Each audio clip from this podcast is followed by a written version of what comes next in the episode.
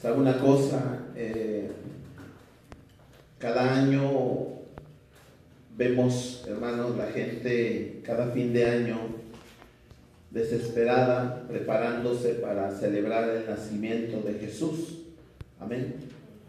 Y la pregunta que nos hacemos es, ¿por qué celebrar una vez al año a Jesús?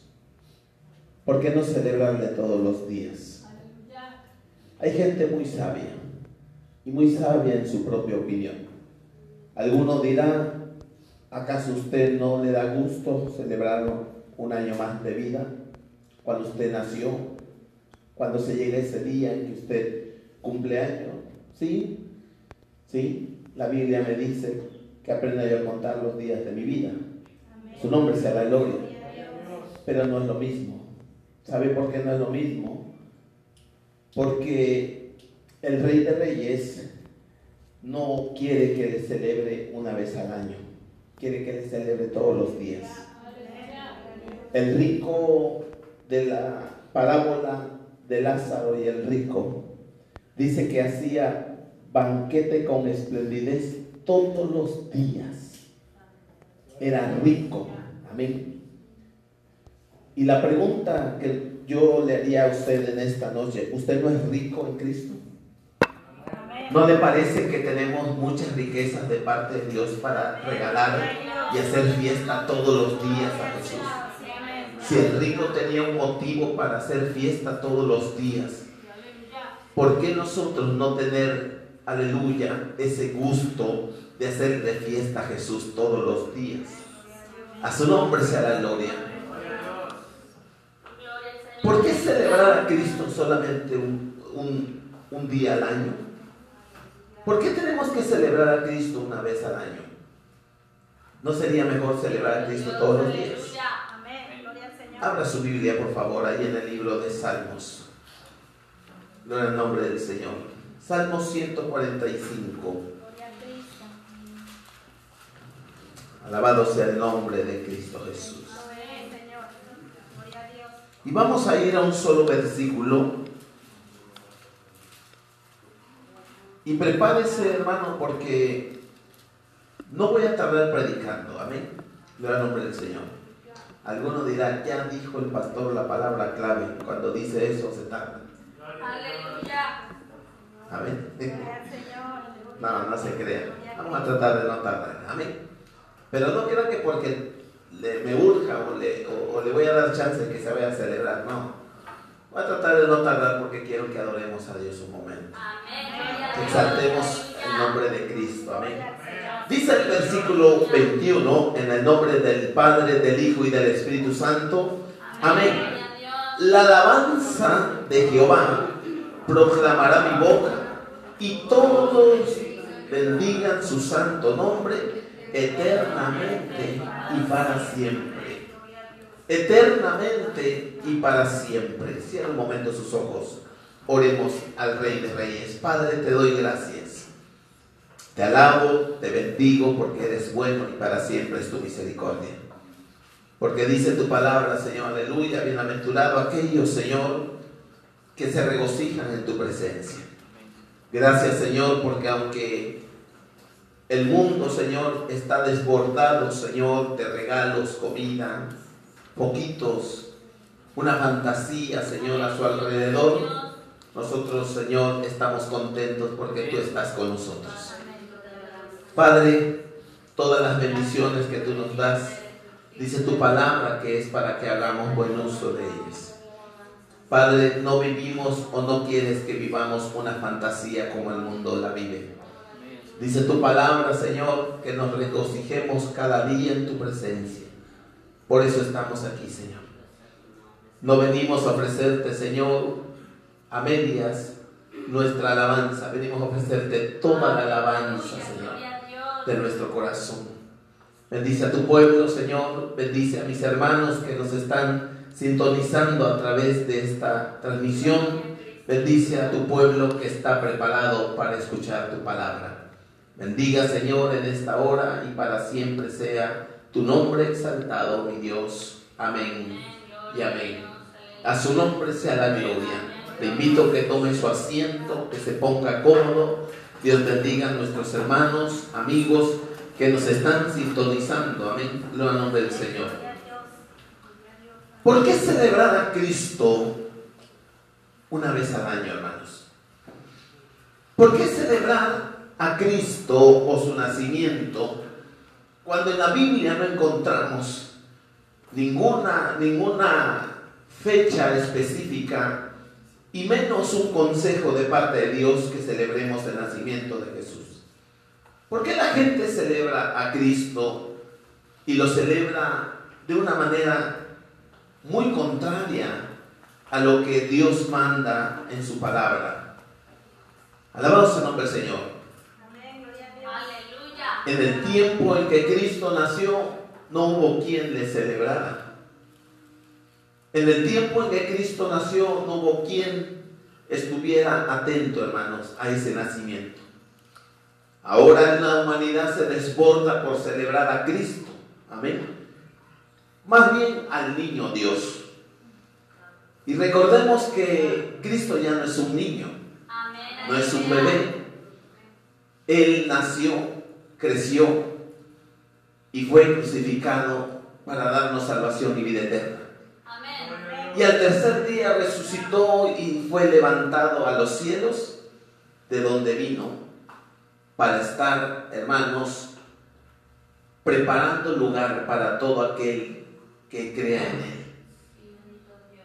Ese es el Cristo que yo celebro. Yo no quiero celebrar un Cristo muerto. Yo no quiero celebrar a un Cristo, hermanos, que para la humanidad eh, que celebra solamente ese nacimiento. No, la Biblia nos enseña que celebremos su muerte, porque por ella tenemos salvación y vida eterna. Y antes de entrar de lleno al mensaje, yo quiero preguntar, ¿qué cree que está ofreciendo Aquellos que celebran a Cristo un día como hoy, esperando las 12 de la noche, en que según el conocimiento del hombre, Cristo va a nacer. Pero, ¿qué tienen que ver los regalos? ¿Y qué tiene que ver el alcohol, las drogas? ¿Qué tiene que ver tanta comida con esa celebración? No tiene que ver nada. Porque si de verdad usted celebrara a Cristo, y lo digo con todo respeto para quienes dicen creer en Cristo y adoran a Cristo y están esperando celebrar igual que el mundo el nacimiento, el supuesto nacimiento de Cristo. ¿Qué tienen que ver los regalos, hermano? No se supone que nosotros tendríamos que darle el regalo a Cristo. No entre nosotros.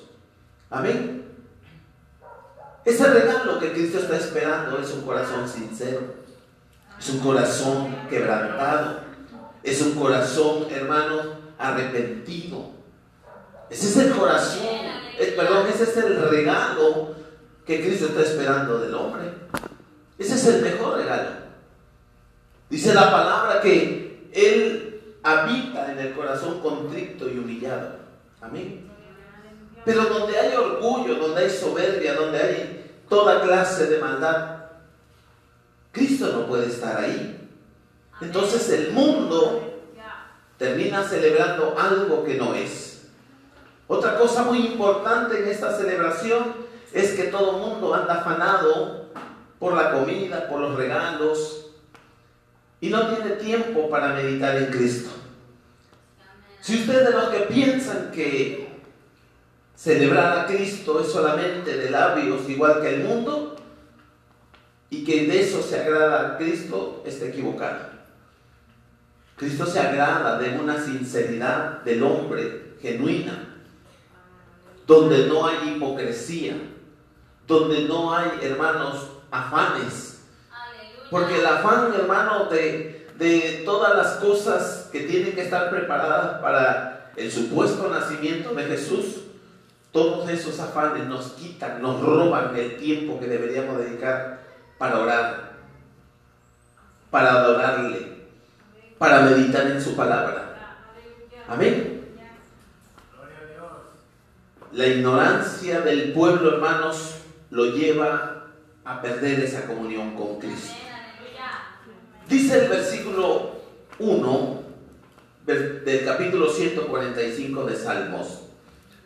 Te exaltaré, mi Dios, mi Rey, y bendeciré tu nombre eternamente y para siempre. Amén. Miren las palabras de este siervo llamado David, expresando su deseo de exaltar el nombre de Jesús. Porque déjeme decirle que, que aún en el Antiguo Testamento, cuando Jesús todavía no había venido, algunos siervos mencionaban ya conocer a Jesús. Entre ellos, David. David hablaba, amén. Mencionaba en algunos, o ha mencionado en algunos de sus salmos, la exaltación a Jesús directamente. Es hermoso. Es maravilloso ver a un hombre como David siendo el rey de Israel, teniendo esa bondad y ese deseo de agradar a, su Señor. Esas palabras hermosas que menciona David cuando dice, una cosa he demandado, oiga, una cosa he demandado, y esta buscaré, a que esté todos los días en la casa de Jehová, para contemplar su hermosura. ¿Se puede imaginar? Estar todos los días, dice, él una cosa he demandado, oiga, como que dice, estoy exigiendo esto. ¿Usted está exigiendo eso? ¿Usted que va a celebrar a Cristo hoy? ¿Cuánto tiempo ha dejado de venir a, a un culto? ¿Cuánto tiempo ha dejado de congregarse? Porque esta palabra no es para los incrédulos, es para los creyentes, es para los que se llaman hijos de Dios. Hoy vas a celebrar el nacimiento de Cristo, pero la pregunta es, ¿y cuánto tiempo te congregaste en este año pudiéndolo hacer? ¿O cuánto tiempo dejaste de congregarte? ¿Cuánto tiempo has dejado de orar? ¿Cuánto tiempo has dedicado para adorar el nombre de Cristo?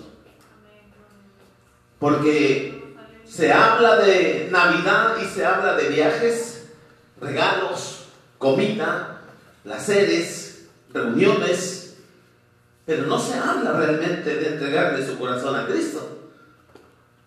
Su nombre sea la gloria. Esa noche que le llaman Nochebuena, esa noche, hermanos, es cuando más tristeza hay en el corazón del hombre. Y es Nochebuena. Porque muchos no tienen ni qué comer. Porque muchos están llenos de banquetes, sus mesas pero hay rencores, hay contiendas, amén. Hay envidias, hay celos, hay orgullo, hay menosprecio, amén. ¿Dónde está la noche buena, hermanos? Los tamales no nos unen, el pavo no nos une, amén. El alcohol no nos une. Nada de esto que, que, podamos hacer nos va a unir, hermanos. El que une se llama Cristo. Y une a los que realmente creen en Él. ¿Qué importa si hay o no hay? Yo adoro a Cristo. Una actitud de David era despojarse de lo que él era. Él era el rey. Pero él no entraba al santuario lleno de, realeza, de vestidos de reales. No. Cada vez que David entraba al tabernáculo de Dios, se quitaba sus vestiduras reales y quebrantaba su corazón. Alabamos el nombre del Señor. Los que celebran el nacimiento de Jesús como un día como hoy, cada año, ¿Será que te estás despojando de esa, de esa realeza que hay en tu corazón? Porque a veces nos sentimos grandes delante de Dios. David, David pudo haber dicho, yo soy el rey. Yo puedo mandar a que adoren a Dios por mi, por, por mi cuenta. Yo puedo, aleluya, decirle a muchos que vayan a adorar, a ofrecer sacrificios a Dios, a mi nombre. Era el rey. Pero David no estaba dispuesto a eso. Un día a David le hicieron la propuesta cuando Dios le, le pidió ofrenda, un holocausto, un sacrificio. Enseguida buscó un lugar llamado la era. Buscó, hermanos, lo que necesitaba para ofrecer, para ofrecer sacrificios a Dios. Cuando aquel dueño de aquel terreno, David le explica que quería ofrecerle sacrificios a Dios. Aquel hombre agradecido tal vez, con buenas intenciones y con todo el corazón le dijo, rey, si es para Dios, tómalo, es tuyo. Ofréceselo a tu rey, a tu Dios. Pero David dijo, no, no sea yo ofreciendo sacrificios que no me hubieran costado. En todo el año, ¿cuánto te costó ofrecer el sacrificio a Dios? Amén. ¿O no te sacrificaste? ¿O te conformaste con que otros estuvieran adorando y tú nada más decir, hermano, yo estoy con usted? Somos hermanos en la fe. ¿Será que es lo que estamos haciendo? ¿Será que nos estamos conformando con que otros ofrezcan los sacrificios que yo tengo que ofrecer? A su nombre sea la gloria. Dice el versículo 2, cada día te bendeciré y alabaré tu nombre eternamente y para siempre. Amén. Nuevamente vuelvo a mencionar, eternamente y para siempre. No por algo, Dios mismo dio testimonio del corazón de David. Amén. Imagínese el mismo Dios diciendo que David tenía un corazón como el de él. Conforme al corazón de Dios. Hermoso. Pero hay muchos, no, no, no, es que David pecó, sí, pero David tenía un corazón muy dispuesto para reconocer su mal, su pecado. ¿Hace cuánto tiempo tú no reconoces tu pecado? Pero dice celebrar el nacimiento de Cristo. No te has arrepentido. Traes problemas con tus hermanos. Y no estoy hablando de quienes tienen problemas contigo, no, tú con ellos. Amén. Porque muchas veces, hermanos, nos, nos justificamos. El problema es que Dios que escudriña el corazón sabe qué hay dentro de nuestro corazón. Alabado sea el nombre de Jesús. Grande es Jehová, dice David en el versículo 3 y digno de suprema alabanza, y su grandeza es inescrutable. Oiga, grande es Jehová y digno, digno, digno, no se le olvide esta palabra, digno de suprema. ¿Qué quiere decir suprema? ¿Qué entiende por suprema? Lo más grande que hay. La alabanza más superior que hay digno de suprema alabanza. Digno de suprema alabanza. ¿Usted cree que cenando a las 12 de la noche y felicitándonos y diciendo feliz Navidad, ya cumplimos con adorar a Dios? ¿Ya cumplimos con recordar el nacimiento de Jesús? Qué equivocados estamos. Su nombre sea la gloria. Versículo 4. Generación a generación celebrarán tus obras y anunciarán tus poderosos hechos. Generación a generación. Amén. Pero está hablando de las generaciones que son instruidas. Amén. La Biblia nos enseña que Dios escogió un pueblo para que fuese santo, para que fuese un pueblo apartado para Él. No cualquier pueblo. Amén. En la Biblia encontramos que, la, que, que dice el mismo Dios que Él tiene un remanente escogido y santo. Ese remanente, hermano, dice que nunca ha doblado rodillas a Baal. Aleluya. Pero también dice que tiene un remanente que es por gracia. Se lo voy a explicar. El remanente por gracia somos usted y yo. Que no merecíamos. Que nos que nos revolcamos en el mundo. Hicimos lo que quisimos en el mundo. Hablamos y, adorábamos dioses igual que el mundo. Pero Cristo tuvo misericordia de nosotros. Nos sacó de ese mundo, de lo más vil, de lo más menospreciado. ¿Para qué? Para que viniésemos a hacer vergüenza de Él o alabanza para Él. Amén. ¿Usted qué es? ¿Vergüenza o alabanza para Cristo? ¿Sabía que el católico pelea el celebrar la Navidad solamente ellos porque es de ellos? ¿Sabía eso? Muchos cristianos no lo saben.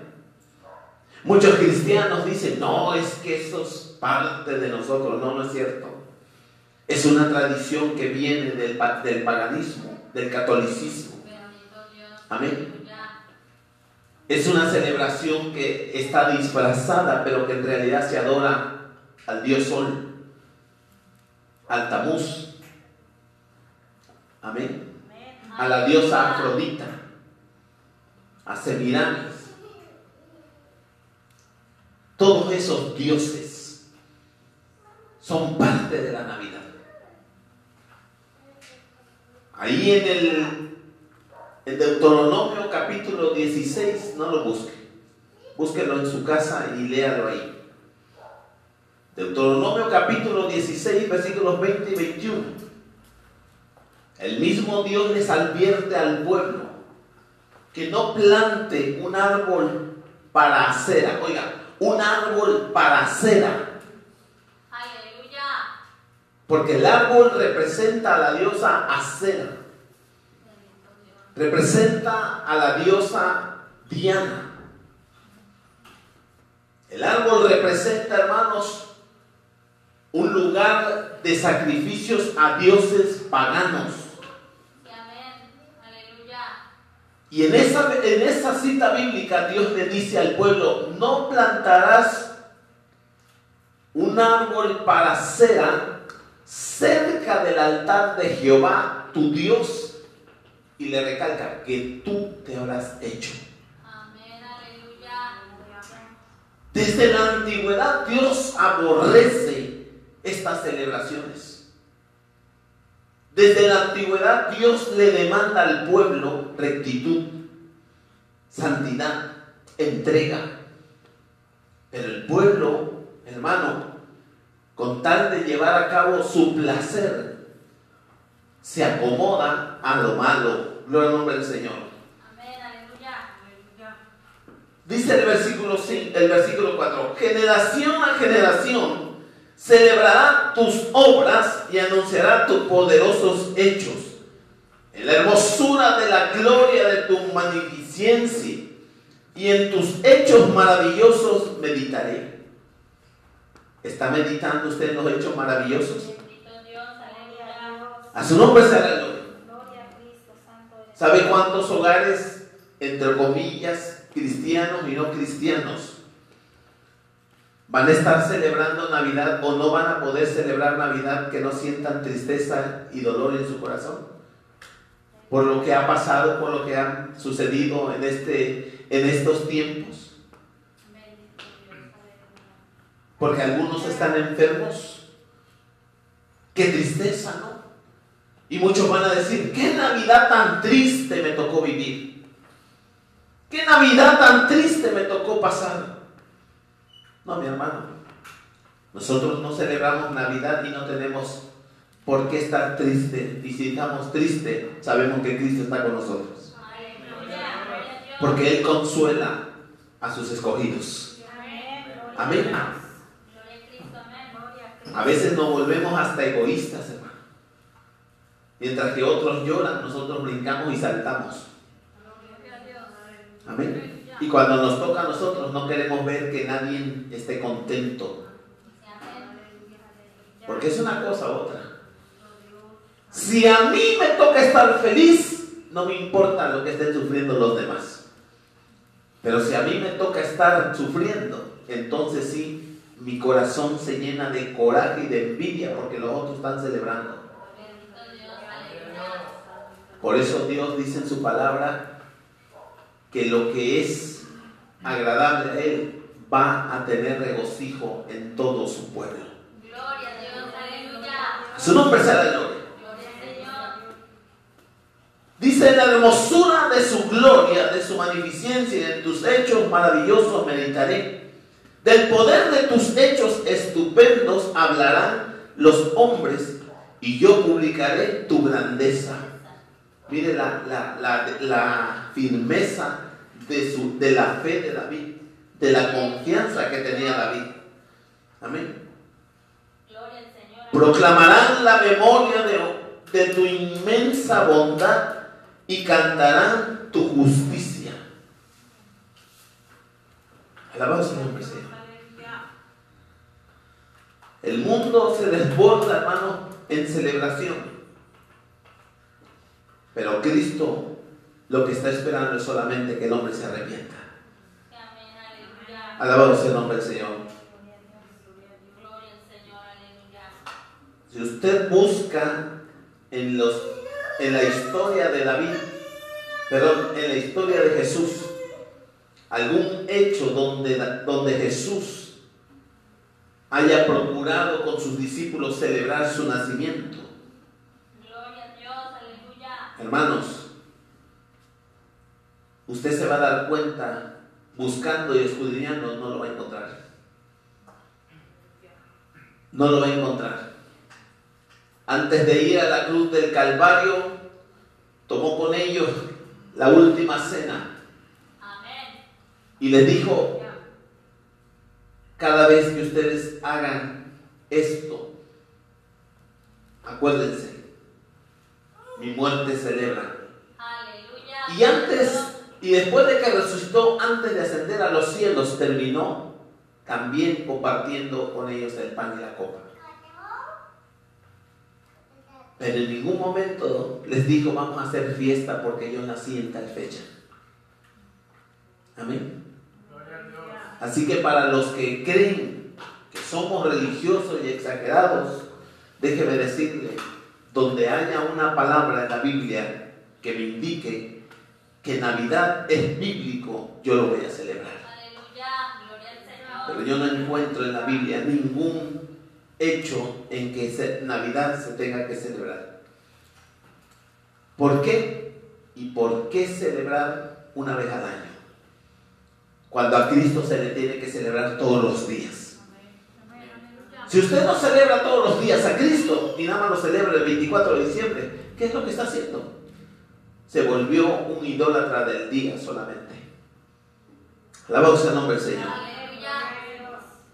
Y, para muchos, y se los digo sinceramente, para muchos que celebran su cumpleaños, y es bueno recordar su cumpleaños, mientras que no se vuelva un afán, mientras que no se vuelva una soberbia, mientras que no empiece con sentimientos encontrados que porque nadie se acordó de mí, que porque nadie me saludó, que porque nadie me regaló nada, todo está bien.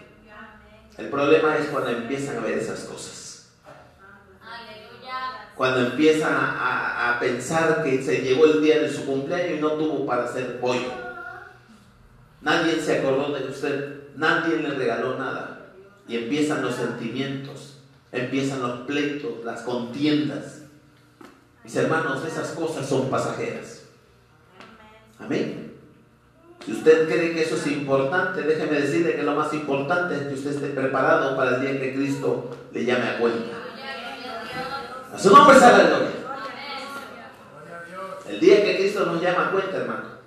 No importa que falte un día o dos días antes de tu cumpleaños. Ahí te vas a dar cuenta qué tan importante era estar en comunión con Cristo todos los días. A su nombre sea la gloria. Versículo 8, clemente y misericordioso es Jehová, lento para la ira y grande en misericordia. Bueno es Jehová para con todos y su misericordia sobre todas las obras. Te alaben, oh Jehová, todas las obras y tus santos te bendigan. ¿Quiénes son los que celebran realmente a Cristo? Los santos. Los santos. Amén. ¿Usted cree que todos los que van a celebrar ahorita Navidad realmente son santos? Ay, no, eso es religiosidad. No, mi hermano. La Biblia nos enseña que sin santidad y sin paz nadie verá al Señor.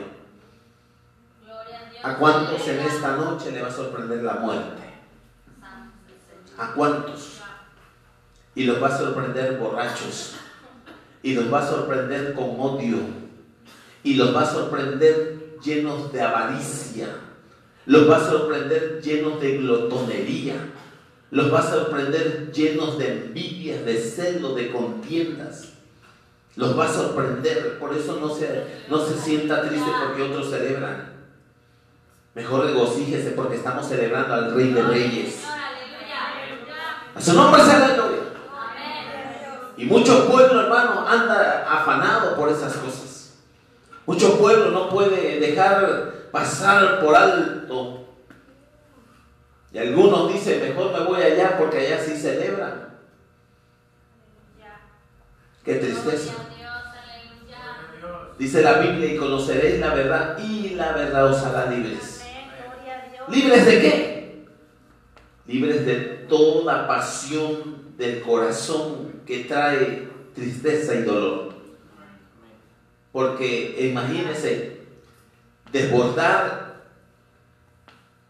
el corazón en los placeres que ofrece el mundo y gastar hoy en, en poquitos, hablando en lo terrenal, poquitos regalitos, papel, cartón, cosas que no edifican, plástico.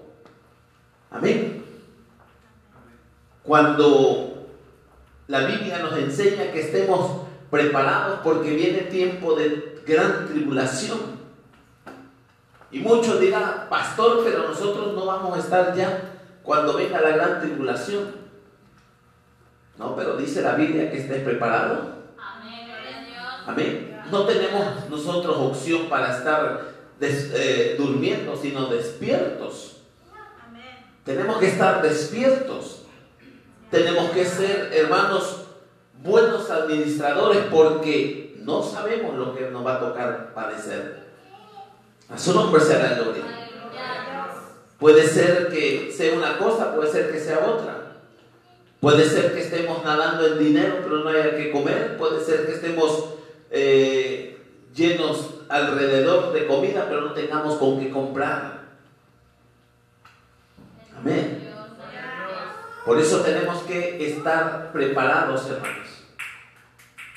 ¿Cuántos con tanto sacrificio en todo el año se esforzaron? ¿Para qué? Para que ahorita ya no tengan ni un peso.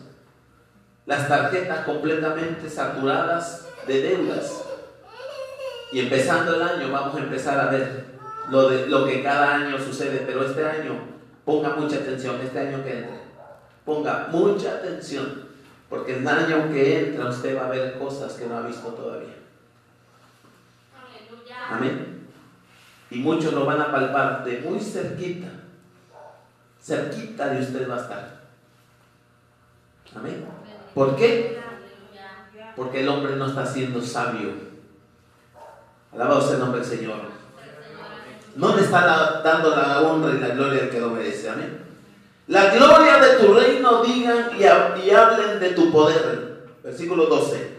Para hacer saber a los hijos de los hombres sus poderosos, hechos y la gloria de la magnificencia de su reino. Tu reino es reino de todos los siglos, hermano. Si Cristo hubiera querido que celebráramos su nacimiento, le aseguro que lo hubiera dicho, hermano, una y otra vez. Pero al hombre le mandó que celebrase su muerte, porque a través de ella tuvimos el perdón y la salvación de nuestras almas. Alabado sea el nombre Señor. Cristo no necesita que usted celebre su nacimiento. ¿Sabe por qué? Porque Él, terrenalmente hablando, vino a nacer un día, hace un poquito más de dos mil años, a este mundo para traer esperanzas al hombre, pero Él ya era. Él ya era. Antes que te formase, Él ya era. Antes que formase a David, Él ya era. Amén. David da testimonio de eso, hermano. Él ya era. Y después de David, de la descendencia de David, de la dinastía de Isaí, vino David y después de David vino José. El padre, se puede decir, de crianza de Jesús, terrenalmente hablando, y de esa misma descendencia vino María, una joven humilde y sencilla. Pero antes de que Jesús naciese, él ya conocía todo desde el principio. ¿Por qué? Porque Él ya era. Amén. Por eso el nacimiento de Jesús no es válido que se celebre. Porque Él ya era, hermano. A su nombre se Gloria al nombre del Señor. Versículo 14. Sostiene Jehová a todos los que caen y levanta a todos los oprimidos. Los ojos de todos esperan en ti y tú les das su comida a su tiempo. Amén. Abres tu mano y colmas de bendición a todo ser viviente. Oiga, ¿quién colma de bendición a todo ser viviente? El mismo Dios. Amén. Justo es Jehová en todos sus caminos y misericordioso en todas sus obras. Cercano está Jehová a todos los que le invocan, todos los que le invocan de veras. Amén. Amén. ¿Está invocando usted al Señor? ¿Cuántos invocan en nombre de Cristo? Pero ¿cuántos le invocan de corazón? Amén. ¿Cuántos no están pensando ahorita que la cena y que esto y que el otro, que a ver a qué hora termina el pastor porque ya me invitaron y ya me voy y ya, ya todo, todo listo, ya no voy a hacer que se me queme el pavo que lo dejé a fuego lento? Amén. No, mi hermano, para ofrecerle sacrificios a, a Jehová y a Cristo hay que tener un corazón limpio. Amén. Hay que tener un corazón, hermano, dispuesto. A su nombre sea la gloria. Cuando llegue la vejez o cuando llegue la enfermedad y usted no pueda celebrar para los que celebran Navidad, usted se va a dar cuenta que nada de eso tiene importancia. Aleluya. ¿Y sabe por qué no tiene importancia? Porque es una vanidad del corazón del hombre. Es una soberbia del corazón del hombre. Amén. ¿A cuántos viejitos le van a dar su regalo? Ya importancia le van a dar porque ya no están para eso.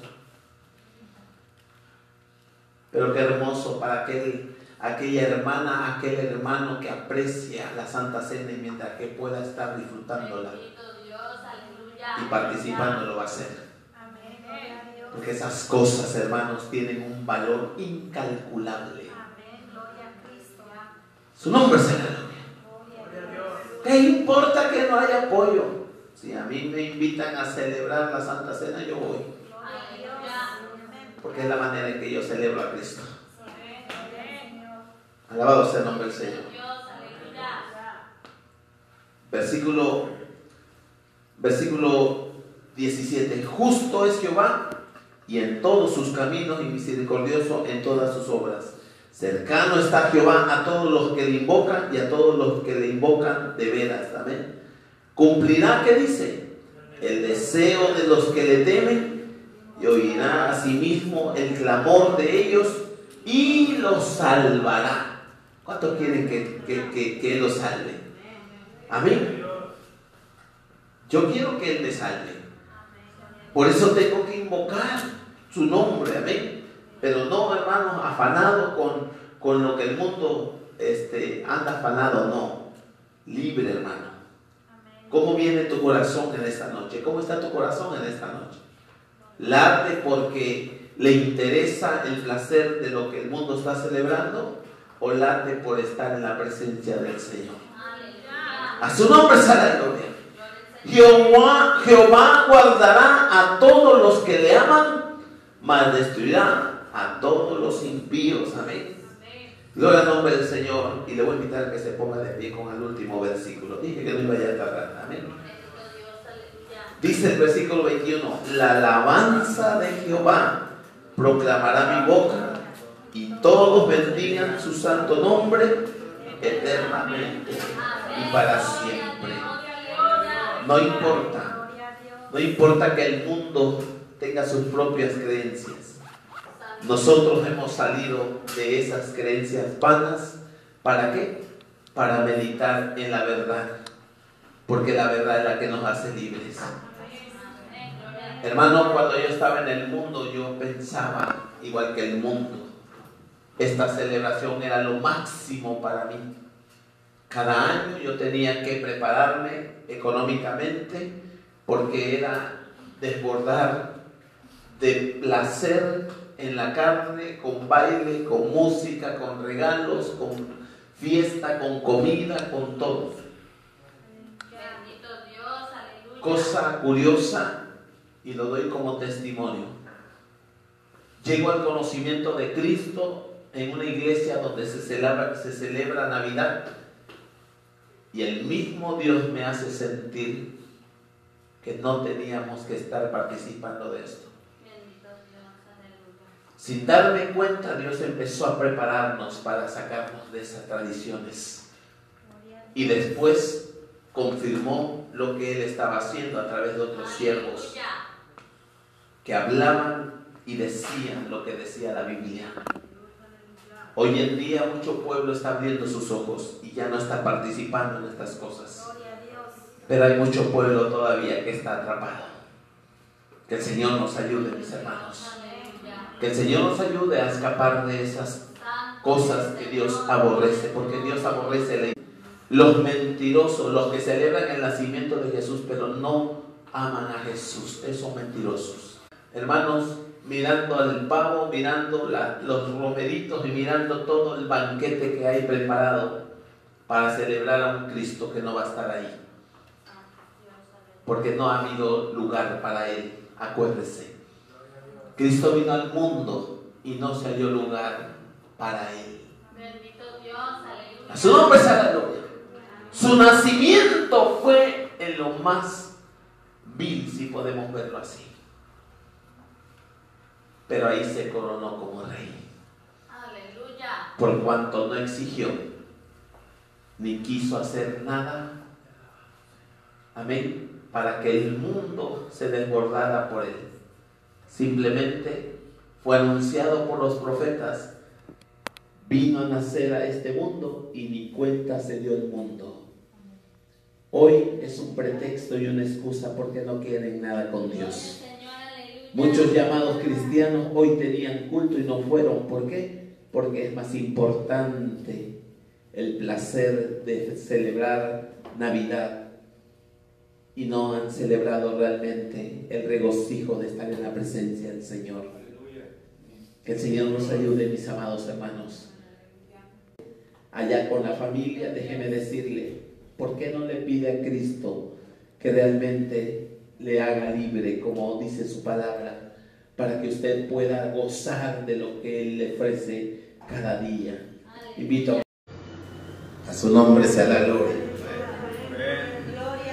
Sabe que alabar el nombre del Señor es algo hermoso. Sabe que entonar cantos a su nombre es algo maravilloso, pero es mejor la palabra del Señor. Amén. Gloria al nombre del Señor y esta, este domingo, este último domingo de, de este año, amén. Vamos a concluir con un mensaje este último domingo que a muchos les va a gustar y a muchos no les va a gustar. Amén. Pero es lo que Dios puso en el corazón de su siervo para compartir en este día. Amén. Le voy a invitar que abra su Biblia rápidamente en el libro de Santiago. Libro de Santiago, gloria al nombre del Señor. A su nombre sea la gloria. Santiago, adelante de Hebreos, para los que no saben, antes de Pedro, de primera de Pedro, segunda de Pedro, amén. Santiago capítulo 5, gloria al nombre del Señor.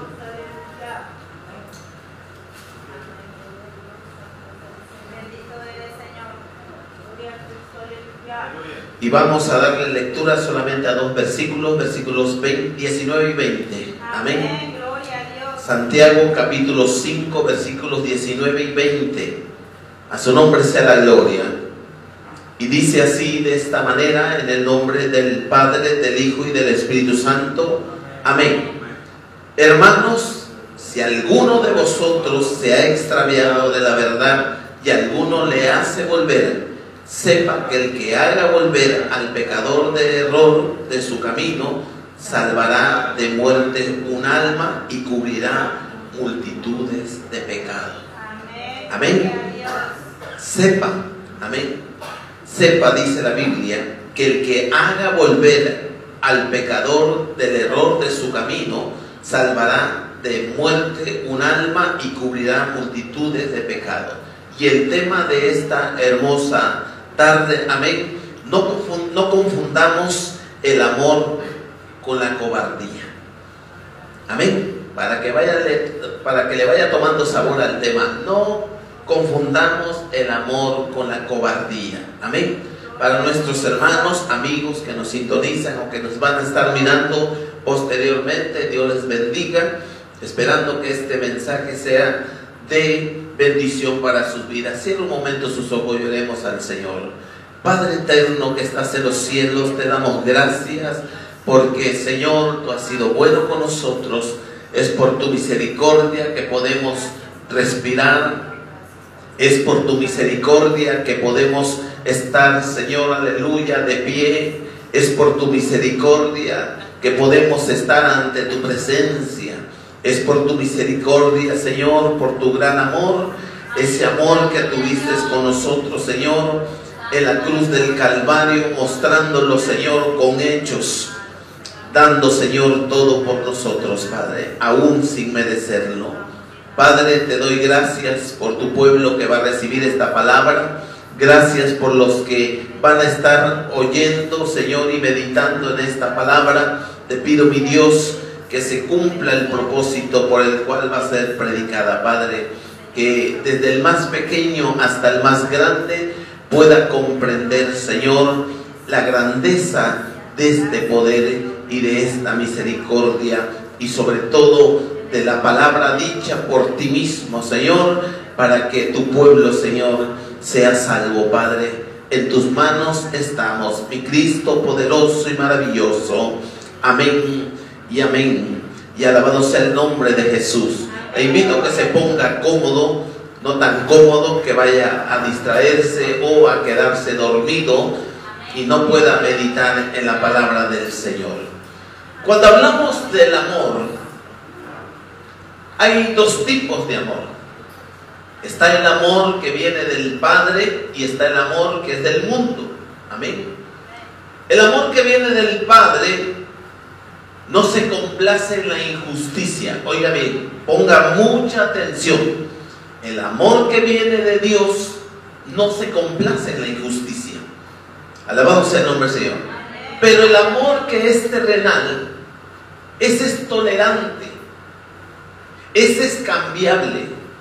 Ese amor terrenal nos lleva, hermanos, a tolerar situaciones, conductas y toda clase de pecado. Ese amor tolerable ha hecho, hermanos, que muchos hijos estén en drogas, estén en alcohol, estén, hermanos, muriendo en un hospital, estén en una cárcel. Ese amor tolerable ha hecho que muchos vayan camino a una condenación eterna. Pero si nos vamos más allá, ese amor tolerable es aquel que, ha, que ya ha llegado al límite de tener a muchos en el infierno. Yo le quiero preguntar en esta hermosa tarde, ¿usted ama a su esposo? ¿Ama a su esposa? ¿Ama a sus hijos? ¿Ama a sus padres? ¿Ama a sus parientes? Amén. Si usted dice yo los amo, le pregunto ahora, ¿con qué tipo de amor le ama?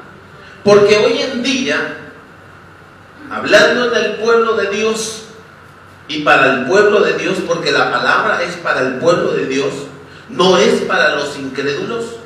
Discúlpeme cuando, cuando alguien se molesta que, que, no cree en Dios y que no, tiene, que no tiene intenciones de leer la Biblia, ni mucho menos acercarse a conocer de Dios. No es para usted la palabra, así que no tiene por qué molestarse.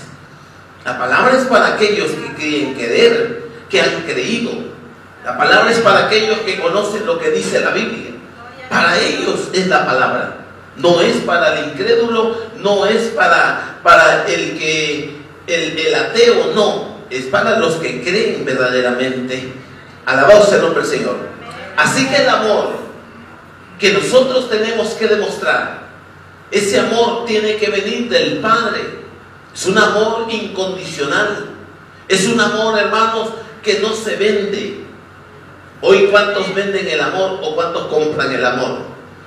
Lo venden con un, con un regalo y lo compran con un regalo. Amén. El amor no se vende ni se compra. El verdadero amor, hermanos, se recibe incondicionalmente y se da incondicionalmente. Amén. Así que si usted le va metiendo sentido, ese amor, no creo, hermanos, que estén todos ¿Por qué? Porque no todos pensamos de la misma manera. Si usted tiene ese amor de parte de Dios, usted tiene un amor incondicional para recibir y para dar. A su nombre sea la gloria. Así que le invito en esta hermosa tarde que meditemos en esta palabra. Y dice de esta manera en los versículos que acabamos de leer. Hermanos, si alguno de vosotros se ha extraviado de la verdad y alguno lo hace volver, oiga, si alguno de vosotros se ha extraviado de la verdad, ¿de cuál verdad? Se ha extraviado de Cristo, sea quien sea, sea tus hijos, tu esposo, tus padres, sea eh, quien sea, si se, ha si se ha extraviado de la verdad, dice, sepa que el que haga volver al pecador del error de su camino, el que haga volver del error al pecador de su camino. Amén. Oigan, sepa que el que haga volver, se lo estoy repitiendo hermano porque quiero que le quede bien grabado. Amén. Sepa, amén, que el que haga volver al pecador del error de su camino, salvará de muerte una alma. Oiga, usted no tiene que ver que sea su hijo, su esposo, su esposa, su papá, su mamá, su pariente, no importa, es una alma. Y el que haga volver esa alma, amén, el que, el que, el que saque del error a, ese, a esa persona, salvará de muerte esa alma, amén. Y mire, y cubrirá, y cubrirá multitudes de pecados. Póngame mucha atención, no se le olvide esta última palabra. Y cubrirá multitudes de pecados. Ahora la pregunta es, ¿cómo voy a hacer volver al pecador de su error y de su mal camino? ¿Cómo le voy a hacer? Le llevo un pastel, le invito a una fiesta, le hago fiesta. ¿Cómo le voy a hacer para que vuelva el pecador? Dígame, ¿cómo le voy a hacer? Tengo que armarme de ese valor y de ese verdadero amor. Dice la Biblia que Dios no nos dio espíritu de cobardía. Oiga, no nos dio espíritu de cobardía, sino de poder, de amor y dominio propio. Pero hoy el pueblo se ha enfrascado en un sentimiento, en un pensar, en el cual se está confundiendo el amor con la cobardía. Si usted ama a su familia y sabe que su familia está mal, sabe que sus hijos van camino a una condenación eterna, sabe que su esposo, sus hermanos, quien sea, su nuera, su yerno, su suegra, quien sea, va camino a una condenación eterna, y usted, por ese gran amor que siente por esa persona, hablando terrenalmente, se queda calladito y dice, yo no la voy a, ni lo voy a hacer que se moleste. No vaya a ser que me deje de querer. Usted está confundiendo el amor con la cobardía. Usted está confundiendo el amor con la cobardía. Porque el verdadero amor, hermanos, no se demuestra de esa manera. El verdadero amor se demuestra con valor. Esto es blanco y esto es rojo, te guste o no. Esto es pecado y esto es bueno. Tú decides. Un día Dios hablando al pueblo de Israel le dijo, yo te ofrezco la bendición y la maldición la vida o la muerte. Escoge, elige. Pero le hizo la observación, dijo, pero yo te aconsejo, mire el consejo de Dios. Escoge la bendición y escoge la vida. ¿Y qué dice el, hombre? No, yo prefiero, para no tener compromiso con Dios, prefiero la, la maldición y prefiero la muerte. Ay, no, ¿cómo se atreve a decir eso? Yo nunca he pensado eso. Tu camino, el camino que llevas, ¿hacia dónde te lleva? El vicio que tienes, ¿a dónde te lleva? Amén. A una maldición y a una muerte segura.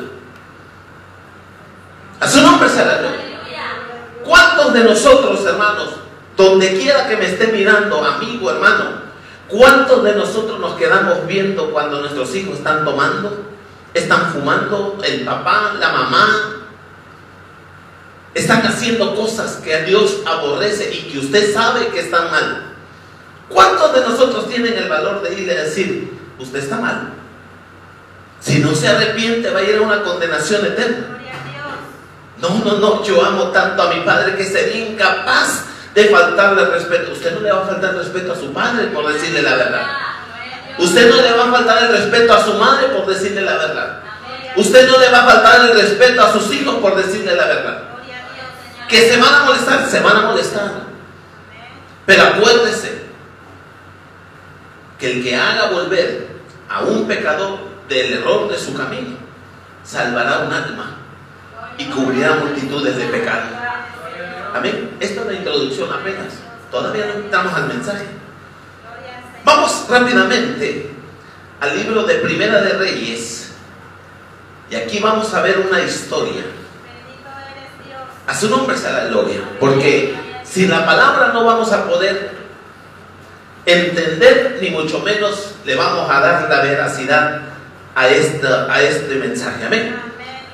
Primera de Reyes, capítulo 11. Gloria al nombre del Señor. Y llegamos, hermanos, a una historia Y dice ahí el encabezado del capítulo 11, apostasía y dificultades de quién? De Salomón. Yo admiro a Salomón. Admiro, hermanos, cuando Salomón se le presenta a Dios en un sueño, en una visión. Dios le pregunta a Salomón, ¿qué quieres que te dé? Todo lo que me pidas te lo voy a dar. Salomón en esa, en, ese, en esa visión, su mente se concentra y dice, yo pido sabiduría. Porque este pueblo es muy numeroso y sin sabiduría no lo voy a poder gobernar. Salomón pidió correctamente. El mismo Dios le dijo, Salomón, por cuanto no has pedido nada para ti, se te dará lo que has pedido y aún se te añadirá lo que no has pedido. Salomón fue un hombre sabio, rico, tenía tantas riquezas que no ha existido ni existirá, por lo menos en estos últimos tiempos, un hombre tan rico como Salomón, tan sabio como Salomón, un hombre, hermanos, que mis respetos en el sentido del corazón en ese momento para con Dios. Un hombre, hermanos, que tenía, hermanos, la capacidad de hacer lo bueno sin desviarse. Tenía la capacidad. Amén. Encontramos antes que Salomón, encontramos al padre de Salomón. El padre de Salomón llamado David Póngame mucha atención porque aquí hay una gran diferencia. David no fue tan sabio como Salomón. Porque dice la Biblia que no existió antes ni después un hombre tan sabio como Salomón. Así que el padre no era tan sabio. Para los que aplican la sabiduría según sus pensamientos. David no, fue tan sabio. David fue un hombre de guerra. ¿Sabía que David fue un hombre de guerra? Que no pudo construir templo a Jehová porque David tenía manchadas sus manos de tanta sangre. David fue un hombre, hermano, entregado a su fe y lo que Dios le mandaba hacer, eso hacía. David no se tentaba, aleluya, para quitarle la vida a alguien que estaba en contra o quería hacerle daño o le hacía daño al pueblo de Israel. David era el rey que protegía al pueblo de Israel, el pueblo de Dios. David no era ningún cobarde, hermanos. David se enfrentó a cuantos ejércitos se le ponía enfrente y David tenía siempre la victoria. En algunas ocasiones David le falló a Dios hizo cosas que no debía y Dios no permitió que ganara algunas batallas. Pero dentro de su historia encontramos a un hombre valeroso, un hombre de autoridad, de poder, de, no, no cobarde, sino valiente, hermano. Valiente. Pero después de David aparece en escena Salomón. Y Salomón viene a hacer todo lo contrario Salomón dice, yo no voy a entrar en guerra con nadie. Amén. David representa, hermanos, en su momento y en la actualidad representa a esos hombres, a esas mujeres, a esos jóvenes valientes que no se quedan callados, que con tal de agradar a Dios procuran hacer la voluntad de Dios. No se avergüenzan de dar testimonio de quién es Dios. Pero su hijo Salomón entra en una situación de complacencia. Empieza a mirar lo positivo. Empieza a mirar lo agradable. Empieza a mirar el no molestar a nadie. A, Salomón le hacían la guerra. ¿Y sabe qué, hacía Salomón? Salomón en lugar de entrar en batalla, Salomón mandaba a, a siervos para hacer la paz y ofrecía daba algo a cambio o pedía algo a cambio para estar en paz. Salomón no se metió en guerra hay muchos hogares donde no hay guerra. Hay muchas familias que no entran en guerra. ¿Sabe por qué? Porque es más fácil complacer al enemigo. Es más fácil complacer al abuelito, a la abuelita, a la mamá, al papá, al yerno, al suegro, a la suegra, a quien sea. Es más fácil demostrar el amor a nuestra manera que demostrar el amor que Dios quiere que demostremos. Mire lo que dice la historia de Salomón. Y dice de esta manera, versículo 1, solamente vamos a leer, hasta el versículo 12. Pero el rey Salomón amó, además de la hija de Faraón, a muchas mujeres extranjeras, a las de Moab, a las de Amón, a las de Edom, a las de Sidón y a las Eteas. Mire, puras mujeres de pueblos paganos que Dios aborrecía. Salomón emparentó. Oiga, ¿no será que usted está emparentando también con el mundo para no tener problemas? ¿No será que usted está emparentando también con los hijos del mundo para no meterse en dificultades? Ese fue el caso de Salomón. Todas estas mujeres eran de pueblos paganos y Salomón emparentó con ellas. Tomó mujeres para sí. Amén en aquel tiempo para los vivos, porque dicen, ah, entonces sí es válido tener una y otra y otra y otra. No, no, no. Ese fue el pensar de Salomón. Acuérdese que todo eso trajo consecuencias a su vida. David hizo lo incorrecto y trajo consecuencias a su vida. Su nombre sea la gloria. Entonces, David, Salomón, perdón, Salomón empieza a emparentar con todos estos pueblos. Y dice el versículo 2, gente de las cuales Jehová había dicho a los hijos de Israel, no os llegaréis a ella, ni ellas se llegarán. A ver, ni a vosotros, porque ciertamente harán inclinar vuestros corazones tras sus dioses y a estas pues se juntó Salomón con qué? ¿Será que era amor? Pregunta, ¿será que era amor? Usted está tolerando en su hogar y en su familia y está emparentando con el mundo. Está permitiendo que el mundo entre a su vida con tal de no tener problemas ni con la mamá, ni con la abuelita, ni con la suegra. ¿Me está entendiendo?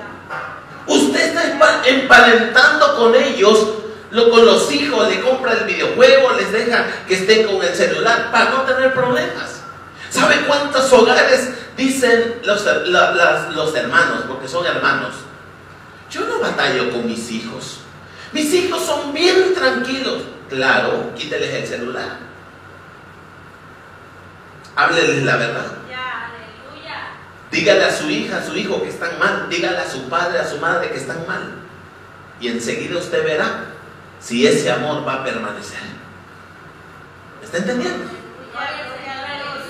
Muchos hogares están en esta condición. Muchos llamados cristianos te aprecian. ¿Sabes por qué? Porque no eres capaz de hablar lo que es. Porque el cristiano que anda desviado y usted le da por su lado y todavía entra en conversaciones erróneas, equivocadas, hablando de los que buscan el hacer la voluntad de Dios y empiezan a murmurar en contra de ellos, usted hace alianza con ellos. Usted está haciendo lo malo ante la presencia de Dios. Porque entre comillas está amando, pero está poniéndose a la altura de ellos. A su nombre.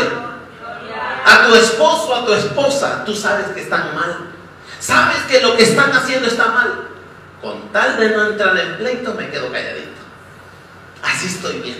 Mientras que me traiga la esposa, se conforma. Mientras que me traiga de comer y me tenga bien, que haga lo que quiera. ¿Se da cuenta? Y muchos de esos esposos conocen a Dios. Han leído la Biblia. O al revés, las esposas. Esposos, discúlpeme la expresión, con cobardía. ¿Saben que la esposa se viste incorrectamente?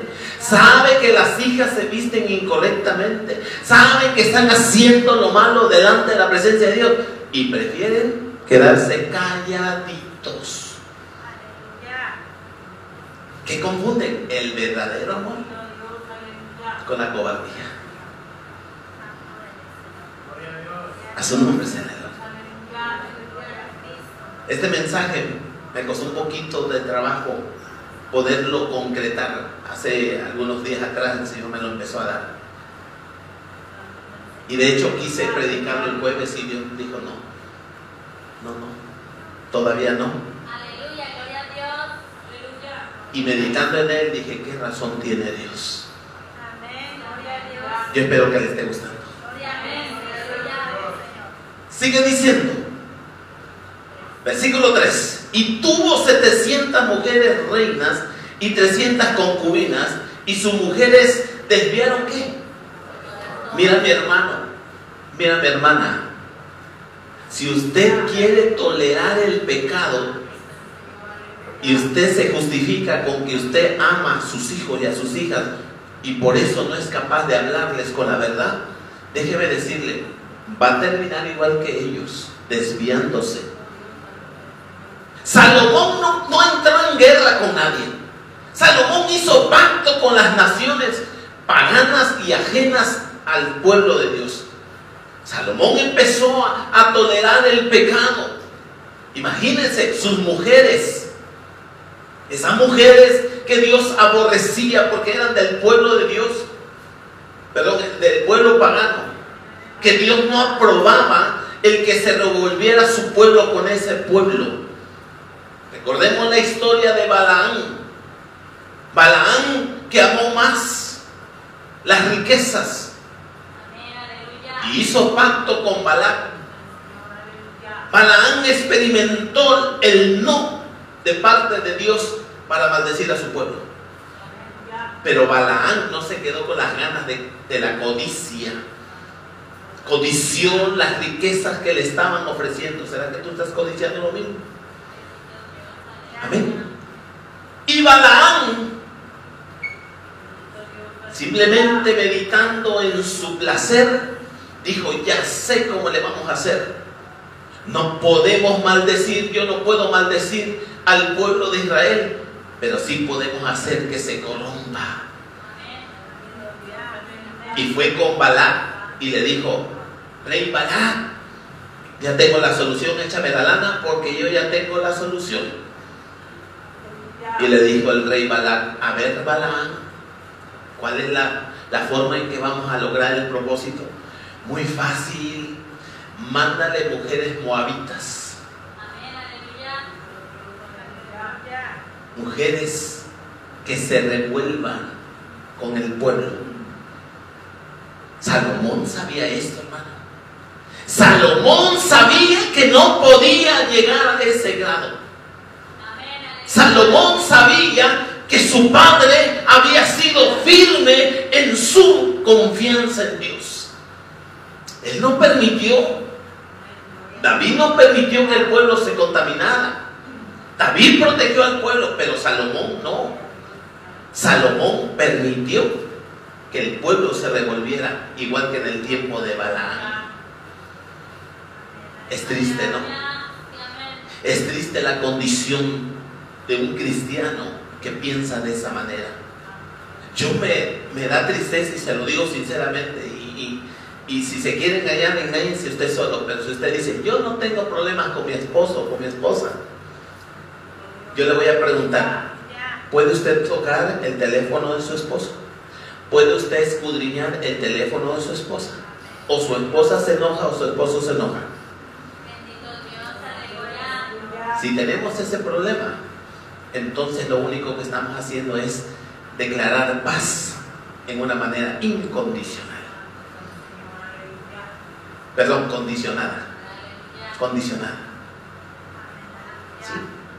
¿Cuántos hogares en esa condición?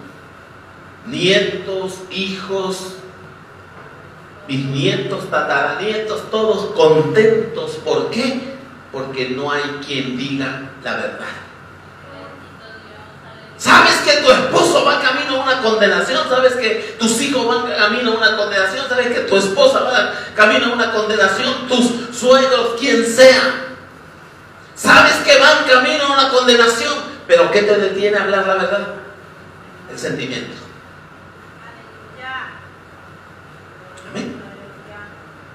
¿Cuántos hogares en este fin de año, sin excepción de los años pasados, viven en comunión en una falsa unidad, llenos de egoísmo, de envidia, de celos, de contiendas, llenos de soberbia. Están todos juntos en una mesa cenando, pero cada uno en su corazón tiene el ser más que los demás. O el sentirse el más miserable delante de los demás. Alabado sea el nombre de Jesús. Dice el versículo 4. Y cuando Salomón era ya viejo, sus mujeres inclinaron su corazón tras dioses ajenos y su corazón no era perfecto con Jehová su Dios como el corazón de su padre David. Mire, ¿dónde quedó la sabiduría de Salomón? ¿Dónde? Dígame. ¿Dónde quedó la sabiduría de Salomón? Dice la Biblia, mejor es perro vivo que león muerto. ¿Sabe a qué se refiere? Que hay personas que actúan con una valentía de como que feroces y que a mí nadie me dice lo que tengo que hacer ni cómo voy a gobernar mi casa. Yo en mi casa hacemos, estamos felices así como estamos. Quédate así feliz. Quédate conforme a lo que estás. Amén. El diablo no viene a jugar con tus hijos. El diablo no viene a jugar con tu esposa, con tu esposo. El diablo no te viene a pedir permiso para hacerte un mal. Hay padres, póngame atención y es muy fuerte lo que voy a decir. Hay padres que no saben que sus hijas son lesbianas o padres que sus hijos no saben que son homosexuales, llamados cristianos. ¿Sabe por qué? Porque se ha tolerado el que nuestros hijos hagan cosas que no deben. Hay hijos que padres no saben que están fornicando con sus cuerpos, teniendo relaciones sexuales fuera del matrimonio. Hay padres que no saben que sus hijas se están desnudando por el Facebook o que sus hijos están seduciendo a alguien por Facebook. Una depravación total. Pero ¿qué dicen los padres? Estamos bien, somos felices. Mis hijos están contentos, claro, están contentos porque no les está haciendo la guerra. Salomón se conformó con eso. Salomón dijo, así estamos bien. Mire, todas mis mujeres, mire, felices. Y sin darse cuenta, esas mujeres guiaron a Salomón a, des, a desobedecer a Dios. ¿Será que tú estás desobedeciendo a Dios por complacer a, los demás? ¿Será que tú estás cayendo de la gracia de Dios porque estás permitiendo en tu casa tantas cosas. Salomón cayó, cayó de la gracia de Dios. ¿Por qué? Porque Salomón no tuvo el valor de hacerle la guerra y de comportarse como Dios le mandó que lo hiciese. A su nombre sea gloria. Porque Salomón, versículo 5, siguió hasta Astoret, diosa de los sidonios, y Milcom, ídolos de los abominables de los amonitas. Mire hasta dónde cayó Salomón. Te voy a poner un ejemplo y no me lo tomes mal. Pero bíblicamente la Biblia dice que nosotros no podemos ser revueltos con el mundo. Al pueblo de Israel le dijo, no tomarás mujer de otras naciones para tu hijo, ni tomarás para tu hija joven o hombre de otras naciones. Porque eso es abominación para con Dios. ¿Y cuántos padres tienen hasta nueras, yernos completamente que aborrecen a Dios? No quieren nada con Dios. Y están contaminando el corazón de sus hijos. Es fuerte. Estamos concluyendo este año con este mensaje. Este domingo, este último domingo. Es que Dios no nos dio espíritu de cobardía. Usted tiene que pararse firme. O cree o no cree. Pregunta, papá, mamá, ¿puedes revisar el celular de tus hijos? ¿O tus hijos son los que tienen el control? Ellos dicen, ¿es mío? Yo me lo compré, a mí me lo regalaron, fue el regalo de Santa Claus. A mí no lo, mi celular no lo tocas. ¿Será que estás pensando de esa manera? Salomón así pensó. Salomón pensó que todo estaba bien y terminó rechazando a su Dios. E hizo Salomón lo bueno. Versículo 6. E hizo Salomón lo bueno. E estás, estás haciendo lo bueno tú o estás haciendo lo malo. Porque déjeme decirle que el cristiano verdadero no puede doblegarse a las cosas que el mundo le ofrece. Yo no me puedo conformar con decir, hace un año yo predicaba y gloria a Dios y aquí estoy firme, pero ya no lo estoy haciendo. ¿Cómo? Si dice la Biblia que sus misericordias son nuevas cada día. Si dice la Biblia que yo tengo que orar y leer y congregarme y estar constantemente adorando el nombre de Cristo, no nada más de vez en cuando. Algunos se aparecen cada 15, 20 días, cada mes, como si Dios fuera cualquier cosa. Otros vienen sin ganas, ya nada más para cumplir. Ojalá y tú seas uno de los que dices, mis hijos no querían venir, pero yo los traje. Mi esposo no quería venir, mi esposa no quería, pero yo lo traje. Porque el que haga y saque del error, del, del camino que lleva aquel que desobedece a Dios, dice que salvará un alma. ¿Y cubrirá qué? No se le olvide esa palabra. Cubrirá multitudes de pecados. Ahorita usted va a saber por qué le estoy diciendo eso. Que no se le olvide. A su nombre se la gloria. Algunos esposos, algunos esposos, ay, no es que no le voy a decir nada a mi esposa, no va a decir que se vaya de la casa. ¿Usted piensa de esa manera? O, les, o, les, o el esposo o la esposa, perdón, piensa que el esposo se le va a ir de la, de la casa. Se vaya a buscar a otra mejor que yo. Por favor. Que el Señor reprenda al diablo. ¿no? El que se para firme no tendrá temor. Amén.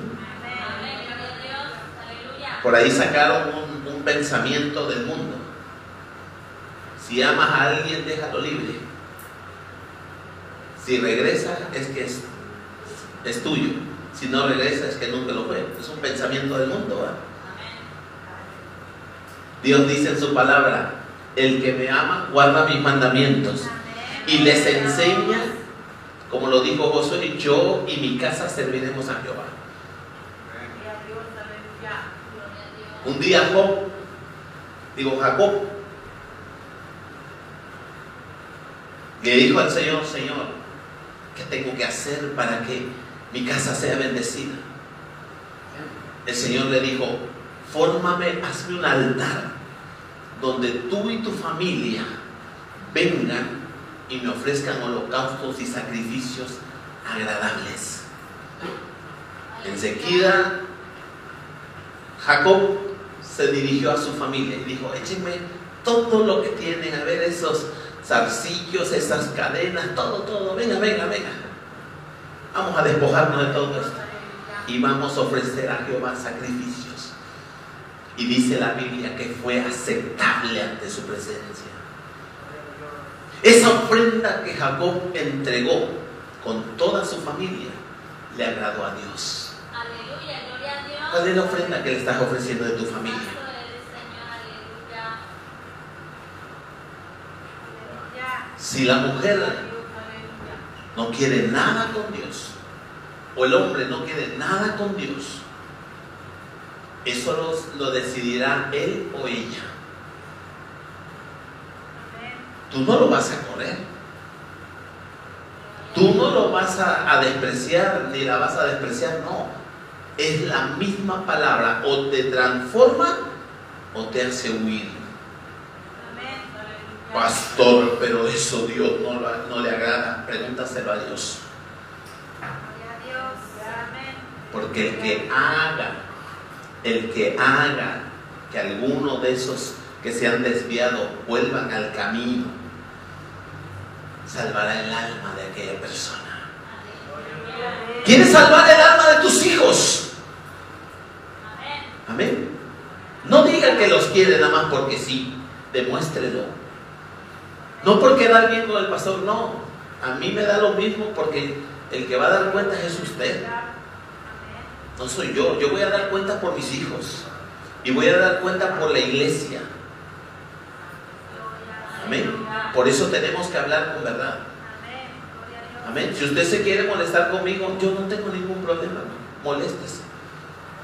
Si usted no me quiere ver parado en su casa, no se preocupe, no voy. Pero mientras que tenga la oportunidad, y, y pregúntele a mi esposa, y pregúntele a mis hijos el consejo que les he dado. Cuando tengan la oportunidad de hablarle a alguien, háblenle con verdad, no anden con rodeos. ¿Por qué? Porque a lo mejor sea la última vez que te van a escuchar. Amén. ¿Sabe cuánta gente me ha venido a pedir un consejo? ¿Cuánta gente me pide a veces consejos por teléfono? Va la palabra. No, que se va a molestar, que se moleste. Tiene dos trabajos. Amén. Y no lo digo con arrogancia, lo digo con sinceridad, hermano, porque no podemos estar jugando al cristiano. Amén. ¿Usted cree que eh, nosotros como familia, mi esposa, mis hijos, ha sido fácil estar unidos en esta condición? No. Hemos tenido que llorar juntos, hemos tenido que enojarnos a tal grado por agradar a Dios y, y pues, enojarse por agradar a Dios. Sí, hermano. Sí. Porque cuando se tolera el pecado, no hay de qué enojarnos. Pero cuando se tiene que hablar lo que se tiene que hablar, muchos se van a enojar.